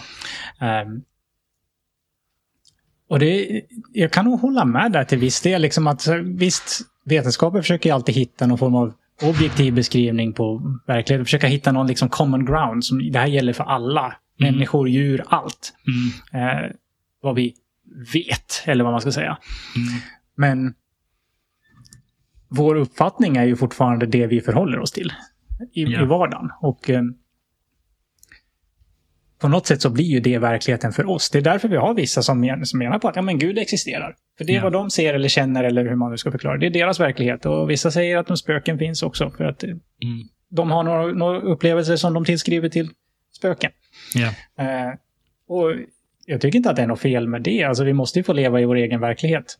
Eh, Mm. Sen tror jag att det finns en extremt stor nytta i att ha en gemensam grund för vad som är Ja. Sant, eller vad man ska kalla det. Objektiv, Objektiv sanning, precis. Ja, som inte är beroende av en observatör. Exakt. Men frågan är om vi ens kan göra det. Nej, precis. Jag brukar se det som att, som att vetenskapen det är vårt bästa, bästa attempt att exakt. göra det. Men även det har ju sina flas, såklart. Ja, och, och jag har aldrig lyckats förstå mig på eh, kvantfysik. Men vad jag förstår ställde kvantfysiken till det vad gäller det här. För att den beter, saker och ting beter sig annorlunda på, på kvantnivå när någon observerar dem kontra när, när ingen observerar dem. Ja. Och det, det, det, det går inte ens att förstå. Nej, jag tror inte att någon, någon kommer någonsin att förstå det faktiskt. Nej. Eh, jag minns inte vem det var som sa det. Det var någon känd fysiker. kanske, kan det ha varit Feynman kanske, Ja. som sa om du tror att du förstår kvantmekanik så förstår du inte kvantmekanik. Mm. Och jag tror att det är så himla mycket sanning i det för att det, det, det, liksom med de- perspektiven vi har så det går inte att förstå. Ja. Vi, vi, kan, vi kan förstå det matematiskt. Vi kan skriva ner liksom, vi kan göra predictions på vad som kommer att hända. Ja. Men vi förstår det inte. Vi har liksom, liksom, för att det finns ingenting att relatera till. Det, det är en Mm. värld som beter sig på ett helt annat sätt än den värld som vi lever i. Ja. Eh, vilket både gör det väldigt spännande och otroligt, otroligt frustrerande på samma gång. Ja, ja det är flummigt. Ehm, jag, jag, jag, som du förstår, liksom, anledningen till att jag ens ville bjuda in dig till det här samtalet är att jag gillar verkligen att du kan prata om sådana här saker. Ehm, och jag, eh, jag kanske har missuppfattat, men du får rätta mig om jag har fel. Men jag har en uppfattning om att du kan prata om idéer utan att bry dig om vad de betyder. Om du förstår vad jag menar. Det, det, det spelar ingen roll om det vänder upp och ner på hela din värld. Det är ändå en intressant teori att diskutera. Ja, eh, det är nästan så att, så att det är väl det man vill. Ja. Att, att ha ens värld upp och nervänd så man får börja fundera lite grann. Ja. för, för att, precis som vi har pratat om, vi har vår egen världsbild och den känner vi oss väldigt bekväma i. Ja. Att så här ser världen ut, så här fungerar det. Och att få det liksom utmanat, det kan, det kan dels vara obekvämt, absolut. Mm. Men det kan också lära oss nya saker och vidga världsbilden. Mm. Vilket jag tror leder till ett rikare liv. I alla fall upplever jag det så. Mm. Att om jag ser att ja, men du ser världen på ett annat sätt än vad jag gör och det finns delar av det som jag kan in- inkorporera i min världsbild och göra den rikare. Så varför ska jag inte göra det? Mm. Jag är med dig. Jag är med dig. Det, det är exakt så jag resonerar. Jag tycker en av de, ehm, en av de på, i- intellektuellt mest givande sakerna man kan uppleva är när någon lyckas ändra ens världsbild. exakt. Och det sker inte alltid direkt. Nej, det, nej. Någon, någon säger det och man bara så, nej, nej, nej. Och sen tänker man på det bara, fan, nej, det där, det där stämmer nog. Alltså. Ja, Jag tycker det där är en så eh, fin känsla. Eh, och jag, jag älskar det. När, när någon liksom får en att tänka på ett helt annat sätt än vad man tidigare tänkt. Och jag håller extra mycket med om att det behöver ta tid. För jag är väldigt skeptisk av mig och är väldigt Ja. liksom rigid i mina strukturer ofta. Så att, så att jag kan gärna ta in ny info, men att Ja. integrera den i, i, i mig själv och i hur jag tänker, det Mm. brukar ta tid. Eh, Jag behöver liksom utvärdera det i, på, i, en rum typ, eh, ett ja. tag innan det, Och kanske innan det känns rätt. Kanske modifiera det lite grann. läsa, läsa på liksom ta, Exakt. ta fler källor i, i, till hänsyn. Eh, men det, jag, jag kontrasterar det till liksom folk som eh, är oroliga för att prata om idéer. Jag, jag tycker det, det, det är någon jag pratar med. Jag tror det var i, i ett av de tidigare avsnitten på podden. Att om någon är eh, rasist till exempel Mm. och hatar mig för att jag har en utländsk eh, påbrå. Ja. Jag bryr mig inte. Det är fine. Du får hata mig hur mycket du vill. Det är, dina tankar är fritt fram för dig att tänka. Det, det är en idé som du har och jag tycker den är fel, men jag kan inte liksom... Jag kan, jag kan försöka påverka dig. Mm. Men så länge du inte agerar på det Exakt. Så skiter jag fullständigt i om du är nazist eller fascist eller vad fan som helst. Vad var det? Mm. Men kom, försök inte komma nära makten. Då, då kommer jag Ja, liksom precis. ha, ha invändningar om du ska försöka införa nazism. Ja, det, det är ett problem. Ehm, men, men det är många som uppfattar det som farligt att bara ens diskutera idéer som är obekväma. Ehm, och det, det tycker jag är... Jag förstår varför. Mm. Jag förstår varför. Speciellt sådana saker som, som faktiskt är osmakliga, som, som nazism. Att, Ja. att ens underhålla tanken att det finns någonting där att prata om. Ja. Det kan ses som problematiskt och jag, jag förstår det. Men jag tycker samtidigt att eh, världen vore en bättre plats om det inte var så. Att man kan sitta och diskutera vilken sjuk teori som helst. Och det är bara en diskussion, det är bara en idé, det är inte en handling. Det är väl kanske en av de mest...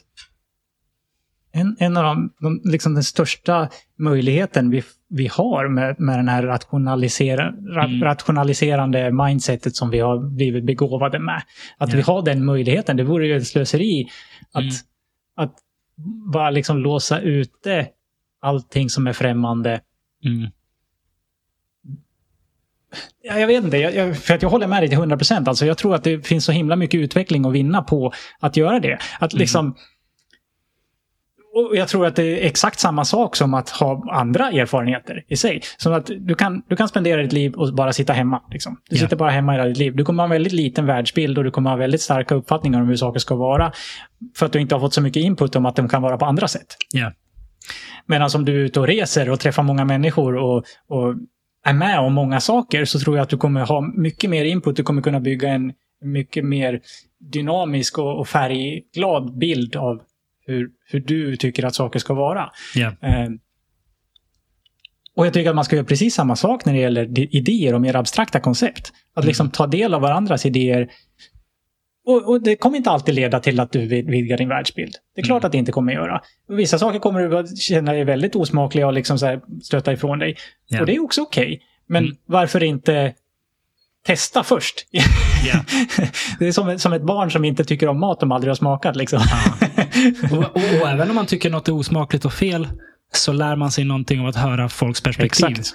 För, för om jag hör någon som liksom tycker någonting helt knäppt, det, det, finns ingenting som säger att jag måste hålla med om det. Nej. Men jag kanske förstår mig bättre på hur den människan har kommit till den insikten. Ja. Och om det nu är någonting som man kan tycka är farligt, ja, men då, om jag förstår det bättre, då kan jag ju motverka det bättre.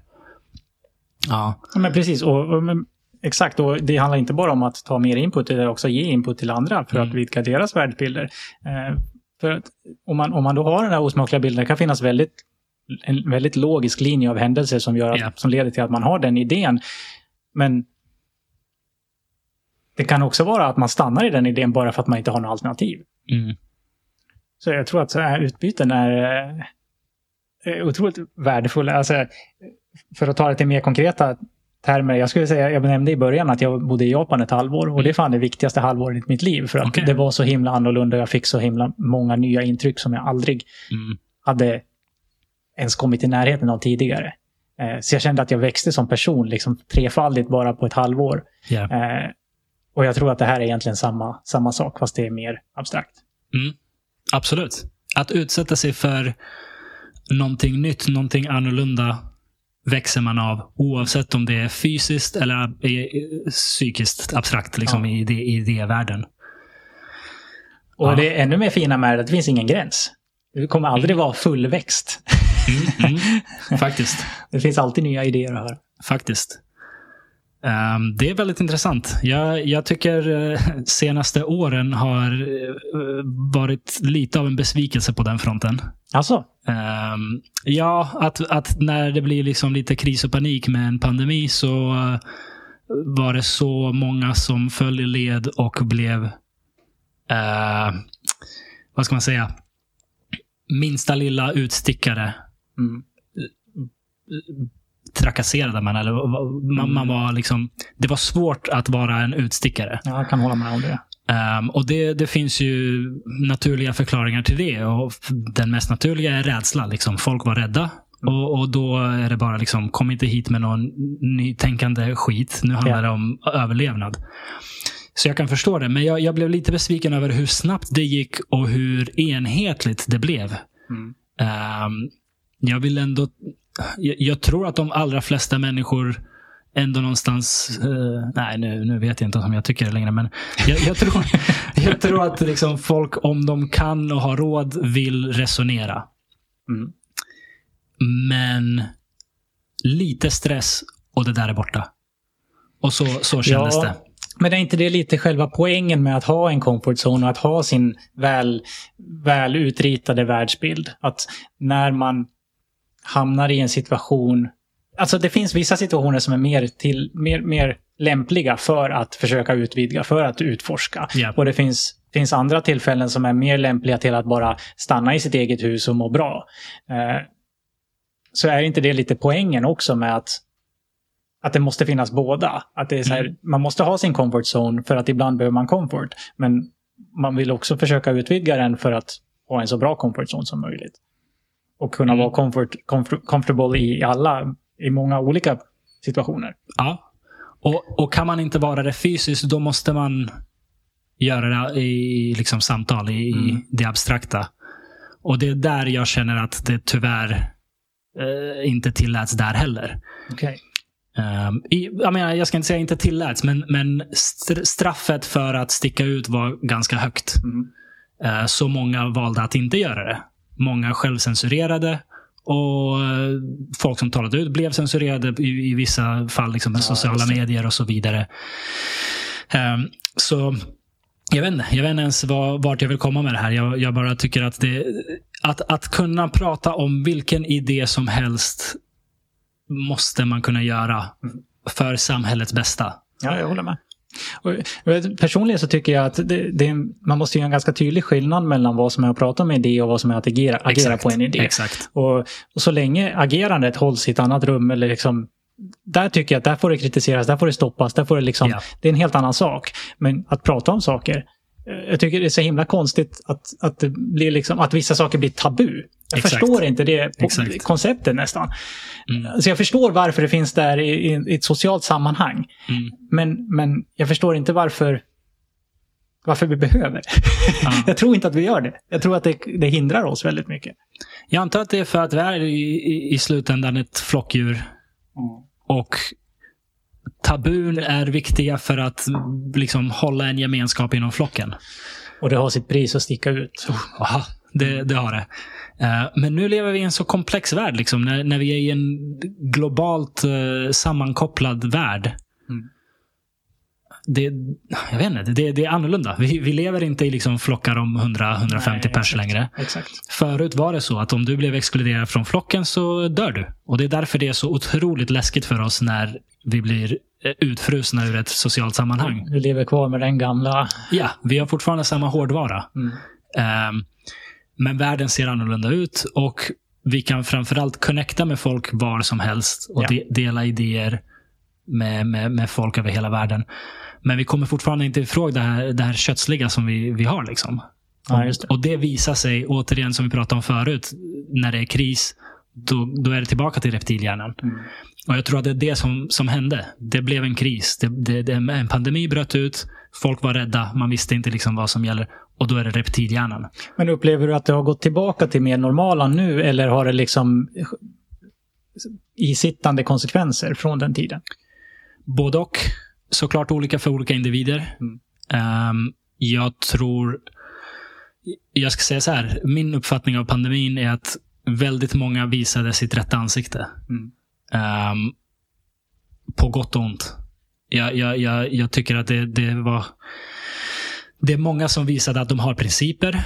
Och det är också många som visar att nej, jag vill bara bli tillsagd eller jag vill säga till andra. Jag vill utöva makt eller bli liksom pushad runt som ett barn. Ja. Ehm, och liksom, Jag säger inte att någon är god eller ond för det. Vi alla är olika och har olika stresstålighet och, och olika livssituation och, och så vidare. Så det där är, det är ingen liksom peak mot folk eh, som, som betett sig på ett sätt eller ett annat.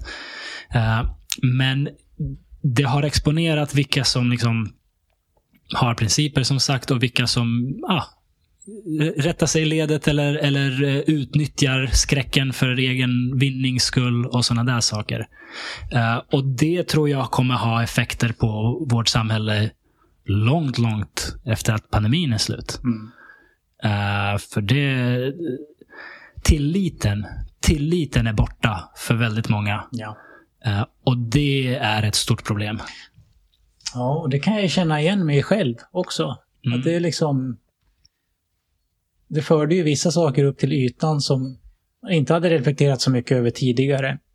Och som sitter mycket mer eh, i, i, i bakhuvudet nu.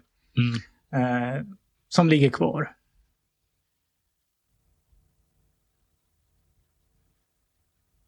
Tror du att det leder till, till en, en större splittring då? Eller, eller kan det ha positiva följder också?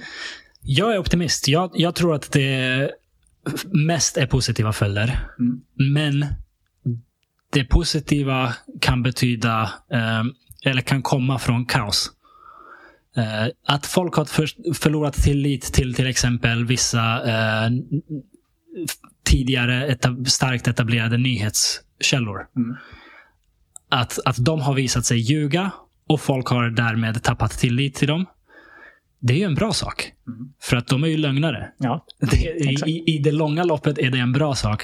Men kortsiktigt så kan ju det vara väldigt problematiskt. Mm. Om vi inte kan enas om att den där kanalen eller den här tidningen i alla fall talar sanning. eh, då, då kommer vi leta efter alternativa nyhetskällor.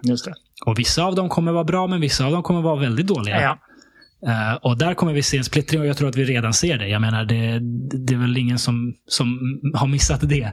Ehm, men jag tror att det kommer komma något gott från det hela. För jag tror att när, uh, ja men säg så här, eh, CNN, eh, stora liksom nyhetskanaler, ställt till det Mm. och, och visat sig liksom, ja, manipulera eller, eller bli, vara styrda av en viss agenda och så vidare.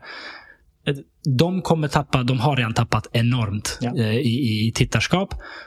Och någon kommer komma och fylla det tom- tomrummet. Mm. Jag tror att det kommer vara, eh, det har jag pratat om i flera avsnitt, att, att tillit kommer vara så otroligt viktigt. Mm. Tillit kommer vara så otroligt viktigt. Och det är inte någonting man bygger över en dag. Nej. Du kan riva det på en dag. Alltså, Jajamän. S- Släpp ut en liksom falsk nyhet som nyhetskanal som du, som du vet är falsk och tilliten är borta. Mm. Med all rätt. Ja. Men att bygga upp den tar, tar ett bra tag. Och jag tror att liksom, från det här kaoset, från att alla har tappat tillit till de tidigare institutionerna, kommer det växa fram människor och institutioner som förtjänar tillit. Ja, exakt. Um, men vilka de blir, det, det är omöjligt att säga nu. Det är liksom, det tar tid. Ja, För visst, någon visst. kan ju vara riktigt, riktigt bra på att luras och, och verka trovärdig. Mm. Eh, Men egentligen är de ett rövhål som bara vill skapa en, starta en sekt och ligga med allas döttrar. Sånt händer också. Liksom. Ja, det är sant. jo, men precis. Eh, och, och mm, även det är ju dynamiskt. Alltså, Ja. det kan komma, ta det exemplet då, att det dyker upp en ny nyhetskanal som är väldigt tillitlig. De lägger väldigt mycket fokus på att rapportera korrekt information och att det Ja. på ett så objektivt sätt som möjligt. Och vinner tillit över tid. Eh, så det är ingenting som säger att de tio år senare kommer fortsätta vara Absolut. lika, lika hård på de principerna. Absolut. Eh, så att det går ju i vågor också. Ja, och det är någonstans det fina med marknadsekonomin. Att det, saker eh, kommer upp och sen blir de, om de blir sämre så kommer folk ge sina pengar till något annat. Och då Ja. går de i konkurs och, och, och så är det något annat som kommer fram. Exakt. Så det stämmer verkligen. Men jag tror att ah, det, det kommer vara, speciellt i en tid med liksom deepfakes och, och, och AI och Mm. allt vad det nu är. Alltså tillit kommer vara guld. Ja, Guld. exakt. Eh, och tänker mig förhoppningsvis så kommer, kommer eh, den här, för att någonting som jag upplever kan saknas ganska mycket av och det är ju för att jag är tränad som jag är, det är eh, källkritik. Mm. Att det är en bristvara hos Ja. många. Eh, och förhoppningsvis kan det också komma som ett resultat då av, av Ja. bristande tillit, att man lär sig att eh, man kanske inte ska lita blint på allt. Exakt. Exakt. Och att man- Oavsett hur, hur lovande det verkar vara. Ex speciellt om det verkar Eh, lovande. exakt, exakt. Eh, Men hur, hur, eh, hur lär man ut källkritik i dagens samhälle? Alltså hur gör man det på ett bra sätt? För det, det känns... Jag, jag är ju... Jag försöker vara väldigt källkritisk. Mm. Och jag konsumerar information från alla möjliga håll. Liksom tidningar och, och, och nyheter på tv och podcasts och, och sociala medier. Och det är så otroligt svårt, även för någon som vill och försöker, att eh, skilja vad är bra och vad är, vad är lögn. Det, är- det är otroligt svårt. Ja, speciellt när, när samhället är så att det handlar om att få klicks. Det handlar Mm. om att få exposure liksom. Mm. Eh, Då vill man ju inte att det ska vara lätt eh, att eh, verifiera om det inte är sant. Exakt. Ehm, Så hur lär man ut det? Ja, det är svårt. Ja. Hur har jag lärt mig det? Ja.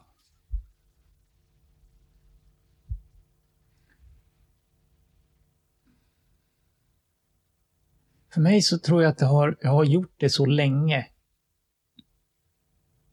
Framförallt under forskningstiden. Liksom. Att, Mm. För att all, all forskning som skrivs, eller inte all, men all pålitlig forskning, forskning som skrivs eh, läses ju igenom av experter inom området i, i den så kallade peer review-processen. Och den är inte hundraprocentig. Det kommer igenom saker. Så du kan läsa liksom vetenskapliga publicerade artiklar i fina tidskrifter och det kan ändå vara missinformation där i. Men Ja. det är i alla fall på något sätt typ det bästa vi har.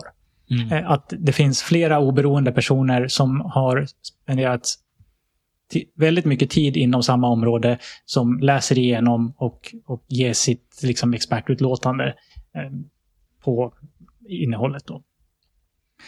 Eh, och det gör att eftersom man har de här experterna som kikar på det man har producerat så är det väldigt viktigt att man är källkritisk i den processen, i skrivprocessen, att, så man inte lägger in saker som inte stämmer.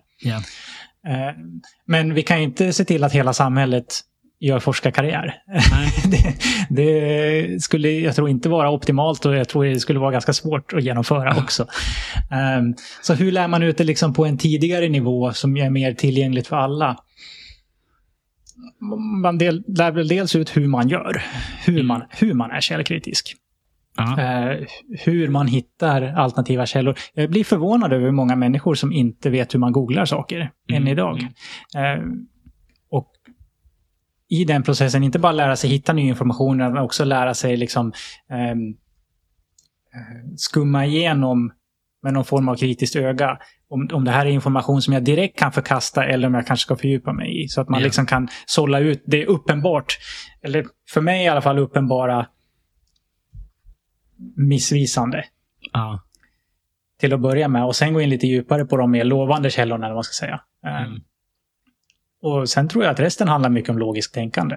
Mm. Och, och det kommer inte heller vara perfekt. Och det kommer, vara, kommer alltid att finnas, finnas eh, tillfällen eller, eller situationer eller händelser som en, en, en person kommer beskriva på ett sätt och en annan person kommer beskriva på ett annat sätt och det kommer vara sant för dem båda. Ja. Eh, Så det kommer inte, det finns liksom, som vi sa, eh, forskningen är vårt bästa, vetenskapen är vårt bästa sätt att Mm. hitta den mest objektiva sanningen. Men den riktigt objektiva sanningen kommer vi aldrig få. Ja. Eh, och det är okej. Men du ska ändå försöka hit, komma så nära den som möjligt tycker jag. För att det gör de här konversationerna mycket mer Mm. Betydelsefulla. Alltså, om vi inte kan ha någon gemensam grund överhuvudtaget så kommer vi aldrig att lära oss någonting från varandra heller, tror jag. Mm. Mm. Eh, så ja, kanske det. Att liksom lära sig processen att kolla alla källor, eller att kolla andra källor eh, Mm. och jämföra. Det är så svårt, för det kan också vara så att en, eh, en, en källa som man länge har sett som pålitlig kan pumpa ut skit. Mm. Och en källa som är någon total knäppis som liksom inte på något sätt ska eh, litas på kan spotta ur sig en sanning. Visst. Det, är också, det gör det också väldigt, väldigt Exakt. tricky. Så en grej kan ju också vara antalet källor. Det kan vara en ganska, Mm. en gans, ganska bra riktlinje i många fall i alla fall. Mm. Om det är många källor som rapporterar samma sak. Då, då känns det ju sannolikt. Så är de alla Att- köpta av samma bolag. exakt, exakt, så kan det också vara. Eh. Men i många fall så kan det i alla fall ge en, en vägledning. Eh, Och jag tror också att inte snöa in sig på en sak. Så här, ja, men den här kommer från den här källan så det Ja. måste vara sant. Eller, eller den här personen skrev det här så det måste vara sant. Mm. Utan att alltid tänka på, att, på flera, flera mätpunkter, man ska säga. Mm. En sak som jag lärt mig värdera mycket, mycket mer än tidigare under de här åren är i alla fall yttrandefrihet. Mm. Det hade jag inte tänkt på så mycket innan. Um, sjukt bra att Sverige har en grundlagsskyddad yttrandefrihet. För man vet aldrig. Man vet aldrig liksom var, var lögnerna kan komma ifrån, var sanningarna kan komma ifrån. Låt alla prata. Ja. Låt alla prata. Censurera inte, låt alla prata. Och sen får vi liksom kolla på vad de presenterar.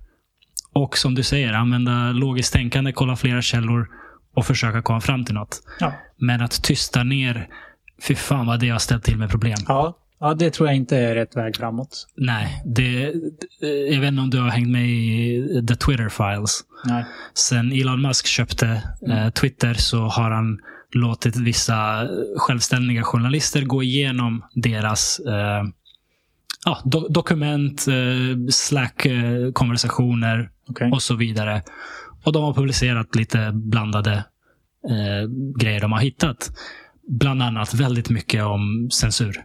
Mm. Eh, censur med amerikanska eh, underrättelsetjänsters inblandning. Där FBI eller CIA rakt av sagt eh, stäng av den här personen, blocka de här kontona. Du vet sådana saker. Ehm,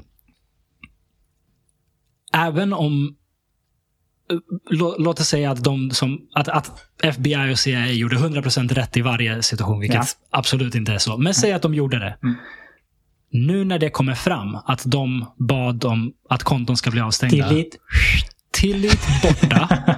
och hur många människor kommer inte kolla? Men, men vad var de skrev då? Ja, exakt. Bästa PR-maskinen Ja. någonsin. Och så plötsligt kanske man börjar tro på någonting helt knäppt. Men man, man, man plockar ihop någon liksom konspirationsteoretisk eh, eh, bild av världen. För att FBI och CIA försöker tysta den. Ja, exakt. Vet, det, såklart, de skulle inte tysta det om det inte fanns någonting där. Du vet, Nej, det, och, och det stämmer. De skulle antagligen inte göra det Nej. om det bara var ren lögn. Det, det finns antagligen någonting där. Och det, det, det är det farliga med censur. Det är så otroligt liksom, skadligt för ett samhälle. Låt dem prata. Ja, exakt. Låt dem prata. Om de är dumma i huvudet, om de säger någonting som är helt knäppt, då kommer resten av oss säga det där är knäppt Mm. på grund av det här och det här och det här. Och så har liksom folk fått en bild av vad, vad, vad, vad som är närmast sanningen. Ja. Men så fort du censurerar dem så, ja, finns någonting där. Ja, men precis. Och sen har vi alla moraliska problem med det också. Vem bestämmer var gränsen Exakt. går och, och så vidare. Men jag håller med dig där att det... Men FBI och CIA är pålitliga så jag menar, Ja, exakt. Skulle de Exakt, för det är inte, de är inte också människor liksom. Nej, aldrig ställt till med någon skit. Nej. Uh, nej, men så yttrandefrihet har jag fått en sån uh, vördnad för. Som jag inte hade tänkt på mycket innan. Mm. Jag har alltid tyckt att jag, jag, jag är ju en person som gillar att, att diskutera som vad, vad som helst. Så jag har väl alltid rent, eh, vad ska man säga, intuitivt uppskattat det. Men de här senaste åren har gett mig en sån förståelse för hur viktigt det är för ett samhälle. Med, med yttrandefrihet. Ja. Och nu när vi avslöjar alla världens djupa sanningar här. Ja. Så antar jag att du hoppas att FBI kommer försöka censurera det här avsnittet. ja, det, det, ja. det vore någonting. det vore bra exakt. PR. Det vore jättebra PR. Att du skulle Ehm, sälja bättre än någonsin. Alltså, ja. Det, det är inte omöjligt. Det är inte omöjligt. jo, det är det. Jag, eh, jag tror, ja, det, det, jag, alltså, det, det, är så, det är så löjligt att ens tänka på att den här podcasten skulle kunna censureras. Mm. Men det finns folk där ute som tycker att den konversationen du och jag har haft här idag är farlig. Ja, visst. Och de människorna kan komma åt makt. Och då kan de nyttja den makten för att tysta den här typen av konversation. Mm. Eh, det, det är ju helt befängt att tänka tanken, men det är exakt vad som har hänt de senaste åren. Uh, podcast där folk har diskuterat, ja men, eh, eh, kom viruset från naturen eller ett labb? Mm. Helt legitim konversation att ha. Ja. Ha den. Sen liksom, finns det bevis för det ena, bevis för det andra. Men de människorna, deras podcast blev censurerade. Mm. Och det är så här, vänta, va? Vad fan händer här? Det här är jättekonstigt. Vi måste ju kunna prata om det. Just för att, för att okej, för att jag tror att det finns en, en till gråzon. Vi pratade om, om skillnaden mellan att diskutera idéer och, att disku, eller, och handlingar. Ja, Det kan ju också vara, vara en diskussion som är riktad till att försöka skapa handlingar. Ja. Eh, vilket jag tycker är en gråzon som kanske... Jag tror inte censur är svaret, liksom, men, mm. men, men då förstår jag att man är mer rädd. ja. Eh, liksom, vi, kan, vi kan prata om, om, om, om corona liksom och så, och så har vi en podcast där vi försöker uppmana folk till att, till att jag vet inte, gå på strejk eller, eller ställa sig med plakat utanför eller ja. spöa upp någon. Eh, och då blir det farligt. Då tycker jag att vi går, Exakt. går vi över någon form av gräns där. Men när det handlar bara om, om rena, rena diskussioner, Mm. det finns ingen anledning alls någonsin. Men, men eh, rätta mig om jag har fel här, men finns det inte lagar mot eh, den typen av tal? Alltså uppvigling till hot eller vad det nu Ska heter. jag, ska jag rätta dig om du har fel? Jag är doktor i fysik. Aha, okej, förlåt. förlåt. Ja, Men det ja, gör det säkert. Det finns ju... det, det låter rimligt. Yttrandefrihet är inte obegränsad. Nej, och sant. ska inte vara det. Nej. För det, det finns absolut gråzoner. Det finns eh, det här klassiska exemplet, ropa det brinner i en, i en biosalong. Som skapar panik så att folk trampar ihjäl varandra.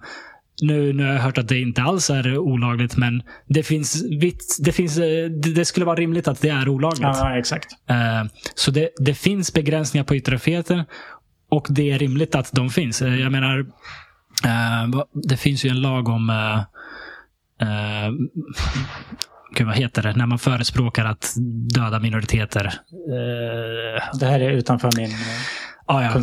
Om, om man nu gör det. Om man sitter här och pratar om varför en viss folkgrupp förtjänar att utrotas. Det kan man bli, fortfarande bli åtalad för. Ja, exakt. Och det är helt rimligt. Jag, jag, är- jag är inte liksom för eh, allting är fritt fram att säga i, i alla sammanhang. Nej, precis. Det, det, det, är inte, det är inte rimligt. Så kan vi inte ha det som samhälle.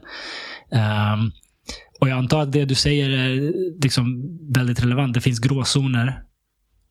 Och hur, eh, hur liksom bestämmer man vad som är innanför och vad som är utanför.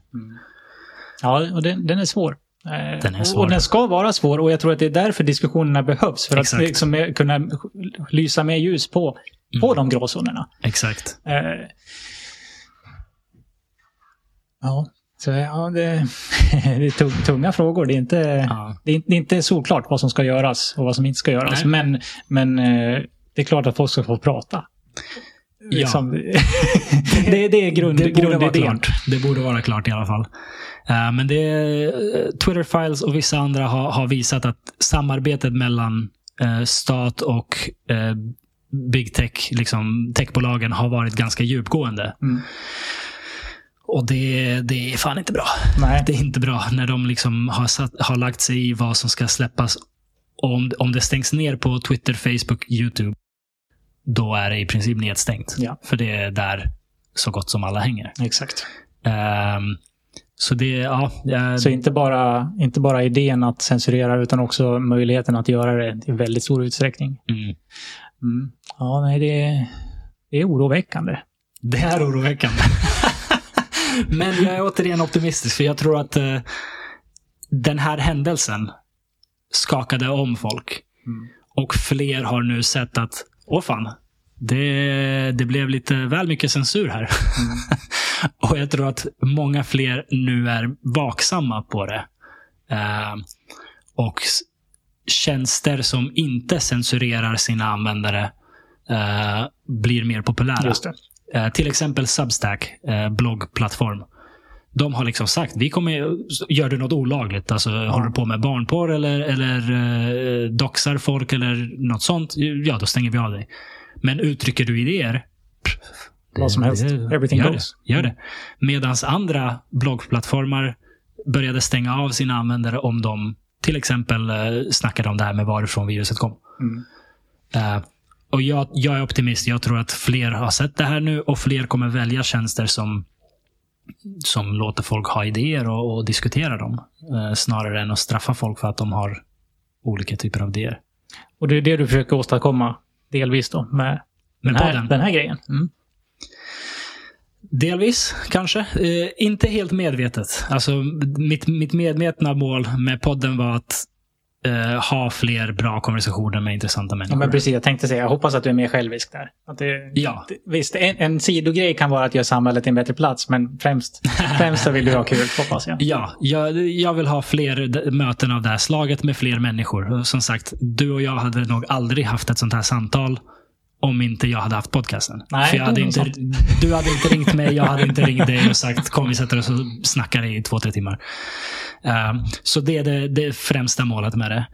Men nu, nu är jag inte i någon position, liksom, den här podcasten är inte stor och, och, och känd. Så jag är inte i någon position att påverka något. Men jag är ju väldigt mån om att eh, stå fast vid mina principer. Mm. Så, så gott jag kan. Sen kom, jag, jag har ingen aning. Jag kanske sätts i situationer där det är väldigt, väldigt stå, svårt att stå fast vid mina principer. Men jag vill ändå försöka göra det. Mm. Eh, bäst jag kan. Och det där är, det där är en princip. Alltså jag, jag, jag, är helt, jag skulle jättegärna sitta och prata med någon som har helt bisarra idéer. För jag förstår hur de tänker. Ja, exakt, ju, ju, exakt. ju längre ifrån mina i, i, egna Desto idéer, bättre, eller hur? Ja, men desto mer intressant. Så här, hur, fan, hur fan kom du dit? Ja, exakt. varför, varför tänker du så? Det är jätteintressant för mig. Mm. Ehm, så yttrandefrihet är definitivt någonting. Men, men samtidigt, alltså det, den konversation vi har haft här och nu, de sista liksom 20-30 minuterna. eh, det är inte omöjligt att min podcast, det här avsnittet, blir flaggat på Spotify. Är det sant? För de har en eh, policy kring, eh, kring pandemin. Att, eh, nu vet jag inte om de har lättat på den, för nu börjar det lättas överlag. Eh, Men de har en policy att liksom, diskuterar man något som kan uppfattas som missinformation så står det, får man en, liksom, en flaggning och en länk. Läs mer om eh, viruset här. Och så en länk liksom, till betrodda källor. Du får, du nog, du får nog stryka det där positiva jag sa om Spotify i början. Det, jag, jag avundas inte Spotify Nej. och andra alltså, techplattformar. Nej, det är För nog- det är säkert inte svårt. Lätt. Det är inte lätt. Jag, jag förstår att eh, pressen på dem var enorm att göra något. Exakt. Eh, för det fanns väldigt mycket missinformation. Sen, vad, är- att det finns missinformation om corona. eh, det gör, och, och delar man missinformation om corona så, så får man en flaggning. Men jag kan sitta här och säga eh, att rita på, eh, på din hand med en tuschpenna, det orsakar eh, lungcancer. Mm. Vilket är total bullshit. Jag bara hittar på något. Ja. Men ingen kommer någonsin flagga det. Nej, exakt. Och bara det att I alla en- fall inte förrän det blåser upp och alla börjar rapportera om tuschpennor på händerna. Ja. Ehm, ja, det här var ju en sån liksom, situation. Det här var en pandemi som var så stor och, och, och så många människor tyckte att det är viktigt att vi gör någonting. Men i, i, i liksom det stora hela, tur nog var pandemin inte så farlig som vi först trodde. Eh, även om det såklart var väldigt hemskt för väldigt många människor och, och, och inget man ska försumma. Ehm, men det är ändå när man jämför det så med andra saker så känns det nästan lite abs absurt.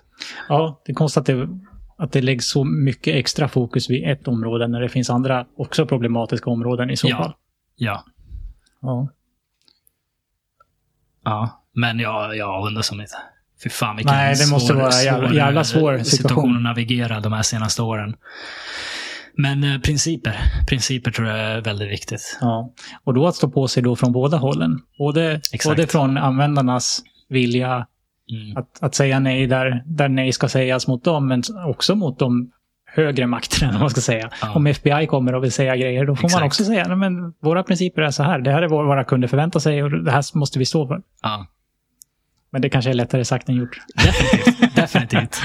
Definitivt. Och, och det är därför jag sa det på, ett sätt, på det sätt som jag sa det. Att liksom skulle min podcast bli stor och känd och ha inflytande. Mm.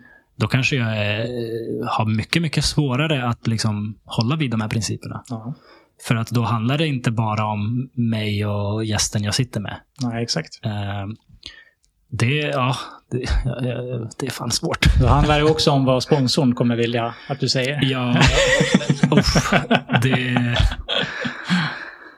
Jag tackar inte nej till sponsorer. Nej. Men jag skulle aldrig eh, sätta mig i en situation då mitt levebröd hänger på sponsorer. Nej, det tror jag är klokt. Mm. För det, det är fan. När någon annan kan säga till dig vad du ska säga och inte säga, då, fy då har man problem. Fan vad jobbigt det måste vara. Ja, ja. Verkligen.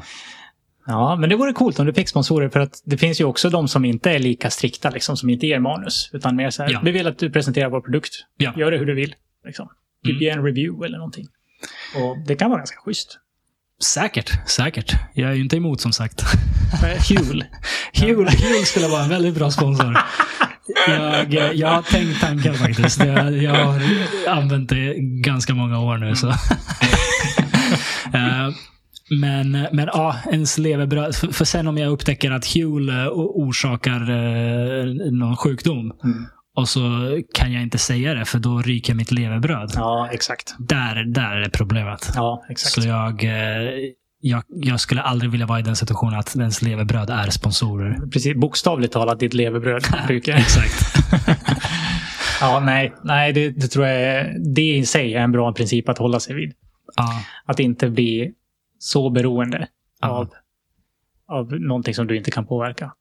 Mm. Vilket inte är lätt. Nej, Samhället är ju så eh, komplicerat så det, det kan vara Ja, svårt att exakt. undvika. exakt. Alltså, och det är klart att vi kommer alltid vara beroende av saker vi inte kan påverka. Det, det går inte att komma undan, men Mm. man kan ju försöka minimera det i alla fall. Ja. Inte ha alla sina ägg i en korg. Nej, exakt. Ja. Vi har täckt eh, högt och lågt här. Ja, verkligen. Fa- Fanns det någonting som du tänkte när du, när du kom hit? att Det här, det här vore kul att diskutera. Jag, jag tänkte så här att han kommer ju garanterat fråga mig om fysik och vi har inte pratat någonting om fysik, så det var ju skönt. Ja, faktiskt. faktiskt. Jag, jag ville faktiskt, när, när vi började så, så sa jag det att du, du och jag hamnar i så djupa diskussioner. Och jag tänkte, ja, men jag börjar med lite small talk. Och så, och så frågar jag dig lite om var det kommer ifrån. Ja, det, det höll en minut Ja, kanske. men ungefär. Ja. Och, och det är nice. Det är nice. det, jag gillar det. Jag gillar Ja, men jag tror att jag fungerar som så, som, så som person. Att när jag Mm. pratar med någon som jag upplever lyssnar på vad jag säger, då Mm. går det väldigt snabbt till att bli väldigt djupt. Ja. Jag vet inte varför, men, men så, det, det har hänt flera gånger tidigare Ja. med andra människor också. Men det Ja. händer inte med de flesta. Eh, Och jag Nej. tror att det är just för att om jag märker att det inte, inte fokuset finns där eller inte intresset finns där, Ja. då går jag aldrig dit. Liksom. Men, men med dig är det väldigt enkelt. Är det någonting du eh, fick lära dig den hårda vägen? Att gå djupt i samtal eller att... Att lära dig att man kan göra det med vissa och inte med andra? Ja, jag vet inte om jag skulle säga att det var en hård väg, men, men det, det tog ganska lång tid innan jag började ha... Eller vänta, nu ska jag tänka efter innan jag säger något fel. Det har nog förresten alltid funnits nå- de enstaka som jag har pratat väldigt djupt med. Ja. Det är, nästan, det är nästan så att människorna i mitt liv har ham- hamnat i, i en av två grupper. Liksom.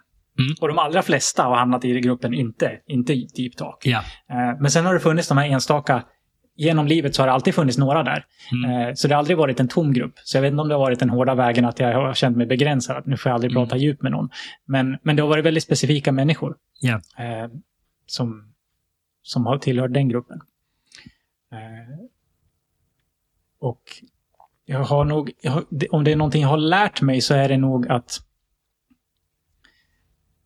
för människorna i, de i den andra gruppen att inte ens försöka. Ja. Eh, För att, jag vet inte, jag blir mest besviken om jag gör det. Om jag försöker liksom, okej nu öppnar jag upp mig lite mer och Mm. sen så får jag ingen respons. Så det blir nästan som en personlig förolämpning mot mig. Att det är så här, nu öppnar jag upp mig för dig och du lyssnar inte. Ja. I alla fall inte, inte, jag upplever inte att du lyssnar. Du gör säkert det. Men, men jag vill ha liksom verkligen hundraprocentigt fokus. Mm. Så om jag sitter och pratar om någon, med någon och, och liksom går in på lite mer jag vet inte, personliga saker eller, eller, eller bara generellt djupare saker Ja. och de plockar upp sin telefon samtidigt, Ja. då stänger jag bara av. Ja.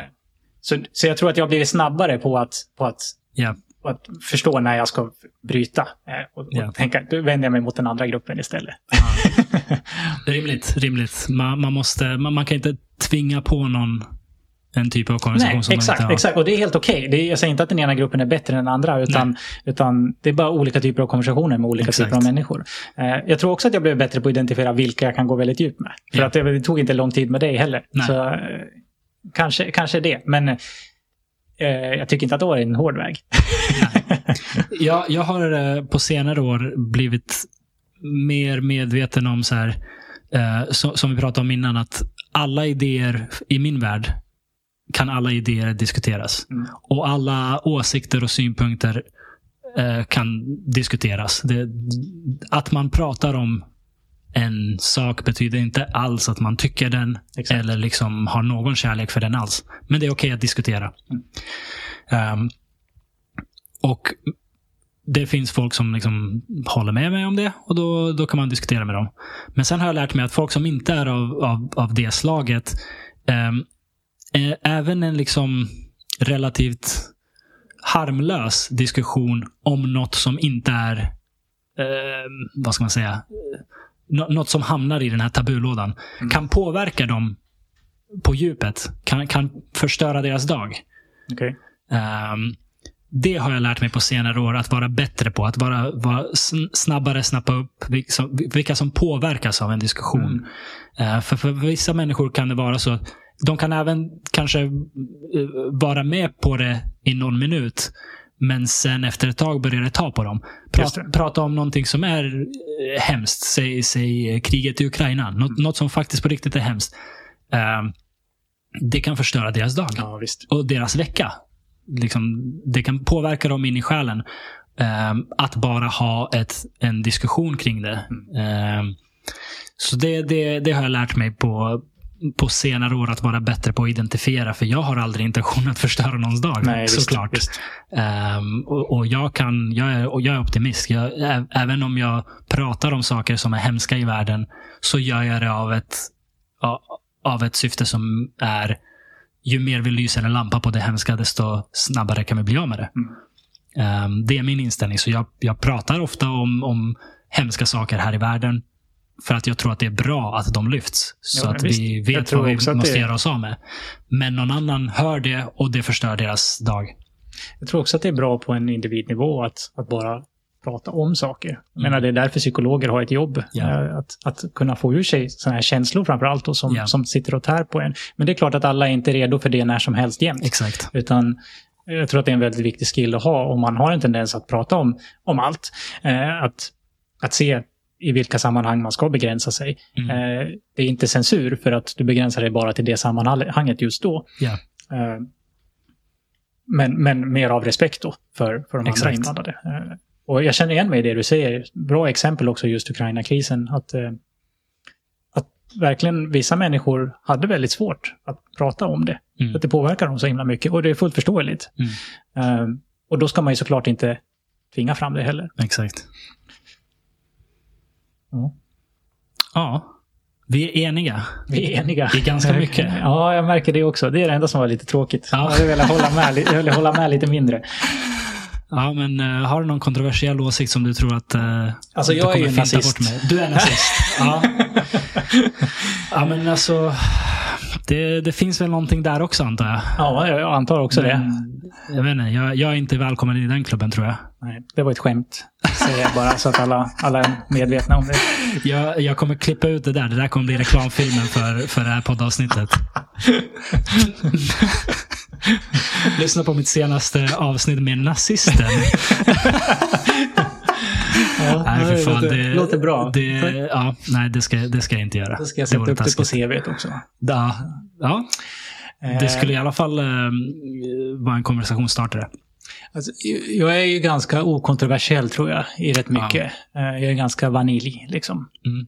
Eh, Så om det är någonting som jag är kontroversiell i, vad skulle det kunna vara? Ja, du behöver inte. Alltså, jag, kan, jag kan ju vara kontroversiell mot, mot negativitet. Mhm. Alltså, jag kan vara... Jag kan vara väldigt negativ mot negativitet. alltså, jag kan ha svårt för... Okej. Jag kan ha svårt för... Eh, jag kan ha svårt för klagande. Mm. Mm. Eh, framförallt klagande kring saker som jag uppfattar är ett, liksom ett dött race. Ja, Om du klagar över saker som du inte kan påverka. ja. Det finns ingenting du kan göra. Vad är poängen? ja. Eh, och jag kan ha svårt att förstå det. Och det kanske ligger mycket på mig då. Eh, det kanske inte är jag som är kontroversiell, mer bara att jag är Mm. smalsint eller vad man säger.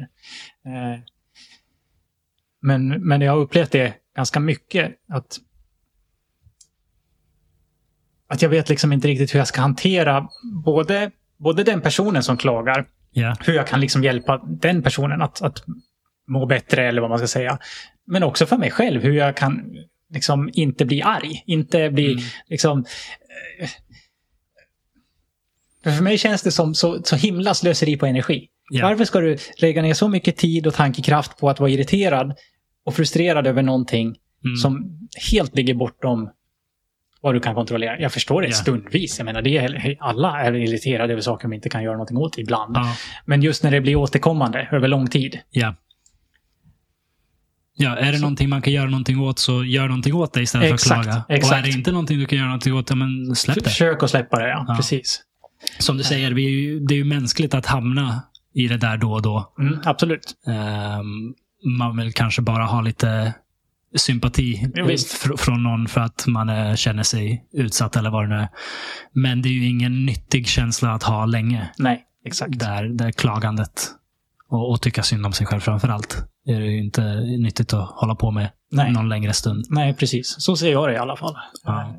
Och jag vet inte om, om de människorna kanske känner att det ger dem någonting eh, som jag inte ser. Eh, och att det kanske finns ett värde i det. Men, men för mig, för att jag har också försökt att klaga över saker som jag inte kan göra någonting åt, men det gör mig bara ännu mer frustrerad och ännu mer Mm. liksom olycklig. Så att eh, för mig så ser jag inte, inte syftet med det. I mekaniken finns det ett koncept, eh, jag tror det kallas frikoppling. Om du vill eh, mäta alla krafter som påverkar ett eh, objekt Ja. Så eh, frikopplar du det från jag vet inte, bordet det står på och, och handen som, som knuffar den. Och så räknar du. Kna, eh?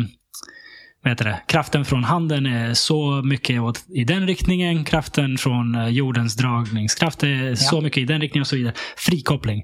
Och så isolerar du liksom e- ett objekt så att du kollar bara på de krafter som påverkar det objektet Yes. och, och tar bort alla andra. När jag lärde mig det, i, uh, när jag pluggade lite fysik på KTH, uh, eh, det konceptet blev för mig ett uh, koncept jag nyttjade i livet generellt. Att när jag är i en situation som behöver lösas eller vad det nu är, så, så frikopplar jag den från allt irrelevant. Ja. Eh, och jag, det, det är intressant för det, det är inte något som jag plan, planerade men det bara blev så att den modellen blev ett sätt att tänka kring det här. Om jag är försenad någonstans. Okej? Jag är försenad till flygplatsen. Mm. Allt som är annan energi, annan kraft än få mig till flygplatsen frikoppla bort Ja. att klaga, att vara arg, Mm. det får mig inte dit snabbare. Att eh, liksom sätta mig i bilen och köra och, och ta mig dit, det, det får mig dit snabbare. Eh, Så det här frikopplingskonceptet har, har verkligen hjälpt mig att, att ta bort de här onödiga känslorna ehm, som är fullkomligt naturliga att ha, men som man bara liksom känner igen. Ah, Okej, den där är inte nödvändig just nu. Den hjälper mig inte i situationen. Frikoppla, bort med den. Ehm, ja, jag vet inte vad jag skulle komma med, men det, Men- var, det var ett det- intressant sätt Jag att... tycker att det är en jättecool Applicera den på. cool applicer coolaste appliceringen av frikoppling jag har hört talas om. Eh, Men och det, jag tror att det är ett jättebra sätt att tänka på, att kunna, kunna separera egentligen vad som är viktigt från vad som är Exakt. oviktigt. Exakt. Eh, och, och i det här fallet, men jag tänker så här, i det här fallet, så, exemplet du tog, så är det faktiskt ett problem som du kan göra någonting åt. Ja, ja. Absolut. I, i fallet när det är någonting du inte kan göra någonting åt, då, då blir allting frikopplat. Då blir det Exakt. ingenting kvar. Exakt. Då blir det liksom en, ett objekt utan krafter. Ja. Och det, Så hur hanterar man den situationen? Ja, men det, det är väl typ så här buddhism. Då, Ja. då är man där och man bara, ja, det här är helt utanför min kraft. Och så mediterar man istället. Ja, men exakt. Ja. Ja, jag är ganska stort fan av, av mindfulness själv. Att Ja. liksom bara acceptera att saker är som, som de är. Speciellt när det gäller de här sakerna då som vi inte kan göra någonting åt. Ja. Eh, och, och det är klart att eh, jag brukar alltid se det som, ett, som att jag är berget och molnen är problemen. Liksom. Men Mm. eh, det är klart att man kan se det som ett frikopplingsdiagram också. Ja. ja, men det, det, så länge man har någon sorts modell som funkar för en själv. men exakt. Men jag tror det, det där tror jag Fan, jag, jag tror det där orsakar dels psykisk ohälsa som fan, men också fysisk ohälsa. Ja. Jag, jag tror att så många som bär på liksom onödiga känslor Mm. för alldeles för länge. Jag tror att det påverkar ja, det st- ökar stressen och, man, man bara mår sämre. på Ja, jag tror också det. Jag tror, också, jag tror att man faller också lätt in i en vana att göra Mm. Exakt. det. Att man kanske till och med producerar det Ja. när det inte ens Exakt. finns någonting att klaga på. Att man hittar saker att klaga på för att Ja. man är så van att klaga. Ja. Eh, Det, det är ens liksom bekväma Ja, eh, zone, att, att någonting är fel. Precis. Samtidigt så tror jag inte heller att man ska vara en person som aldrig klagar på något. Utan Mm. jag tror att det, det är en, en viktig mekanism för att få utlopp för känslor. Ja. Eh, men det måste hittas någon form av balans tror jag. Ja. Och sen hur man gör det, det är nog väldigt individuellt och väldigt svårt att svara på. Men eh, ja, jag, tror att det finns, det finns absolut en, en fara i att gå för djupt i det där träsket. Precis som Mm. du säger. Verkligen. Mediterar du? Ja, jag har försökt Ja. under vissa perioder, men just nu nej. Okej. Eh, Har du något tips på hur man börjar? Man sätter sig ner och så är man tyst och blundar. Ja. Ehm, ja. Ja, det är ungefär det jag har provat också. Och så gör man det varje dag. Nej, men det finns ju såna appar med, med guidad meditation och så. Eh, för min del har det... Jag har använt såna bara i början, när jag inte alls visste hur meditation funkar. Mm. Men sen blev allt sånt där för mig ett störande moment. Ja. Så för mig är bara ren liksom, tystnad och blunda och sitta där i Precis. x antal Jag minuter. tror, jag tror att det skulle funka för mig bäst också. Mm. Eh, Möjligen, möjligen med någon form av musik som Mm. är väldigt, väldigt liksom ointressant. Ja.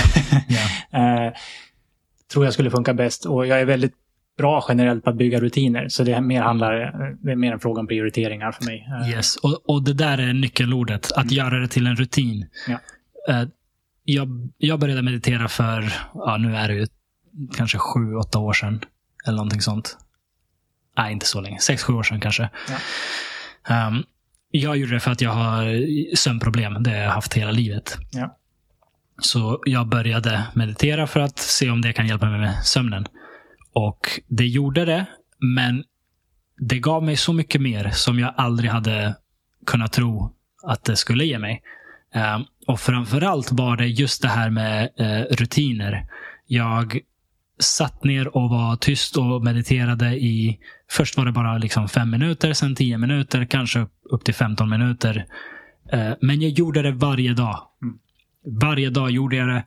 Ehm, och det gav mig det gav mig en sån känsla av eh, om jag kan göra det här, om jag kan liksom sätta mig ner och, och bara inte ta några intryck i, i tio minuter varje dag, Mm. då kan jag göra vad som helst. Ja.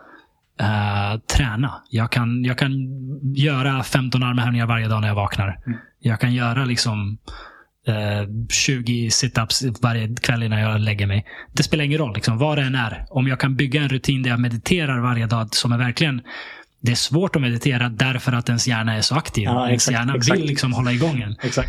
Kan man, kan man liksom stå på sig mot det och göra det till en rutin, då kan man göra vad som helst till en rutin, bara man vill det. Ja, det är ju verkligen eldprovet när det gäller Ja. att hitta en rutin. Alltså det är, Att göra ingenting är det svåraste Ja, av allt verkligen. att göra.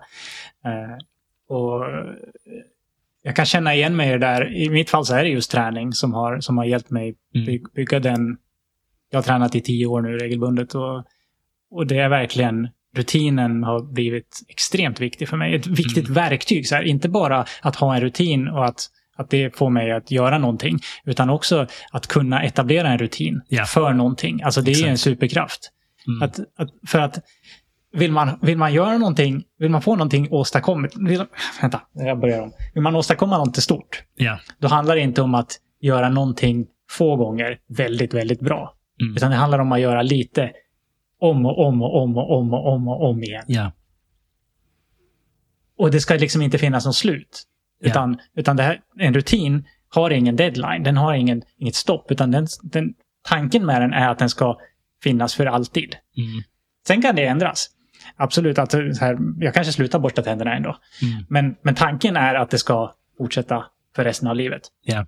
Eh, och det, det, det är den, den eh, eh, liksom bilden man har, eller det är den... Eh, det, det, det, den inställningen man går in med. Det är inte så här, åh nu ska jag bli, bli rippad till sommaren. Mm. Utan, utan det, nu etablerar jag en rutin för Ja. att jag ska göra det här tills jag dör. Eh, och det är extremt kraftfullt för att det är som sagt då man kan få Mm. mirakel gjorda. Ja. Det, det sker inte, inte vid ett tillfälle eller, eller vid några gånger, utan Mm. att ha den här... Eh, vad han heter på svenska? Consistency. Um, ja, det är en Ja. bra fråga. Ja, om man har den här Consistency. det är då man åsta- åstadkommer saker. Ja. Verkligen. Jag, jag kan, till exempel är min utbildning igen. Alltså jag blev inte doktor på en vecka. Jag hade, jag hade säkert kunnat skriva en avhandling på en vecka, men det hade inte blivit lika bra. Utan det var ju verkligen här varje dag, och varje dag var inte bra. Varje dag var inte guld och gröna skogar och det var så himla kul. De, många dagar var verkligen inte så. Mm. Utan många dagar fyllda med ångest och frågan vad fan jag höll på med. Ja. Men, men det var just att göra lite varje dag som, som tog mig hela vägen. Ja. Eh, och det är, det är inte bara att ha en träningsrutin eller att, att få en utbildning, som det kan, eller att lära sig meditera, utan det kan ju, en rutin kan man ju bygga för vad som helst. Mm, Det är det verkligen. som gör det så coolt. Att det, det är ett, ett verktyg som kan hjälpa en att åstadkomma vad som helst. Ja, verkligen. verkligen. Så eh, rutin. Skapa rutin så kan man eh, upprätta mirakel. Ja. Ska, vi, ska vi avrunda med det budskapet? Det låter bra. Toppen. Kristoffer, tack så jättemycket för att du ville vara med här. Tack så jättemycket för att jag fick komma. Och eh, tack till dig som har lyssnat. Vi hörs nästa gång. Ha det bra.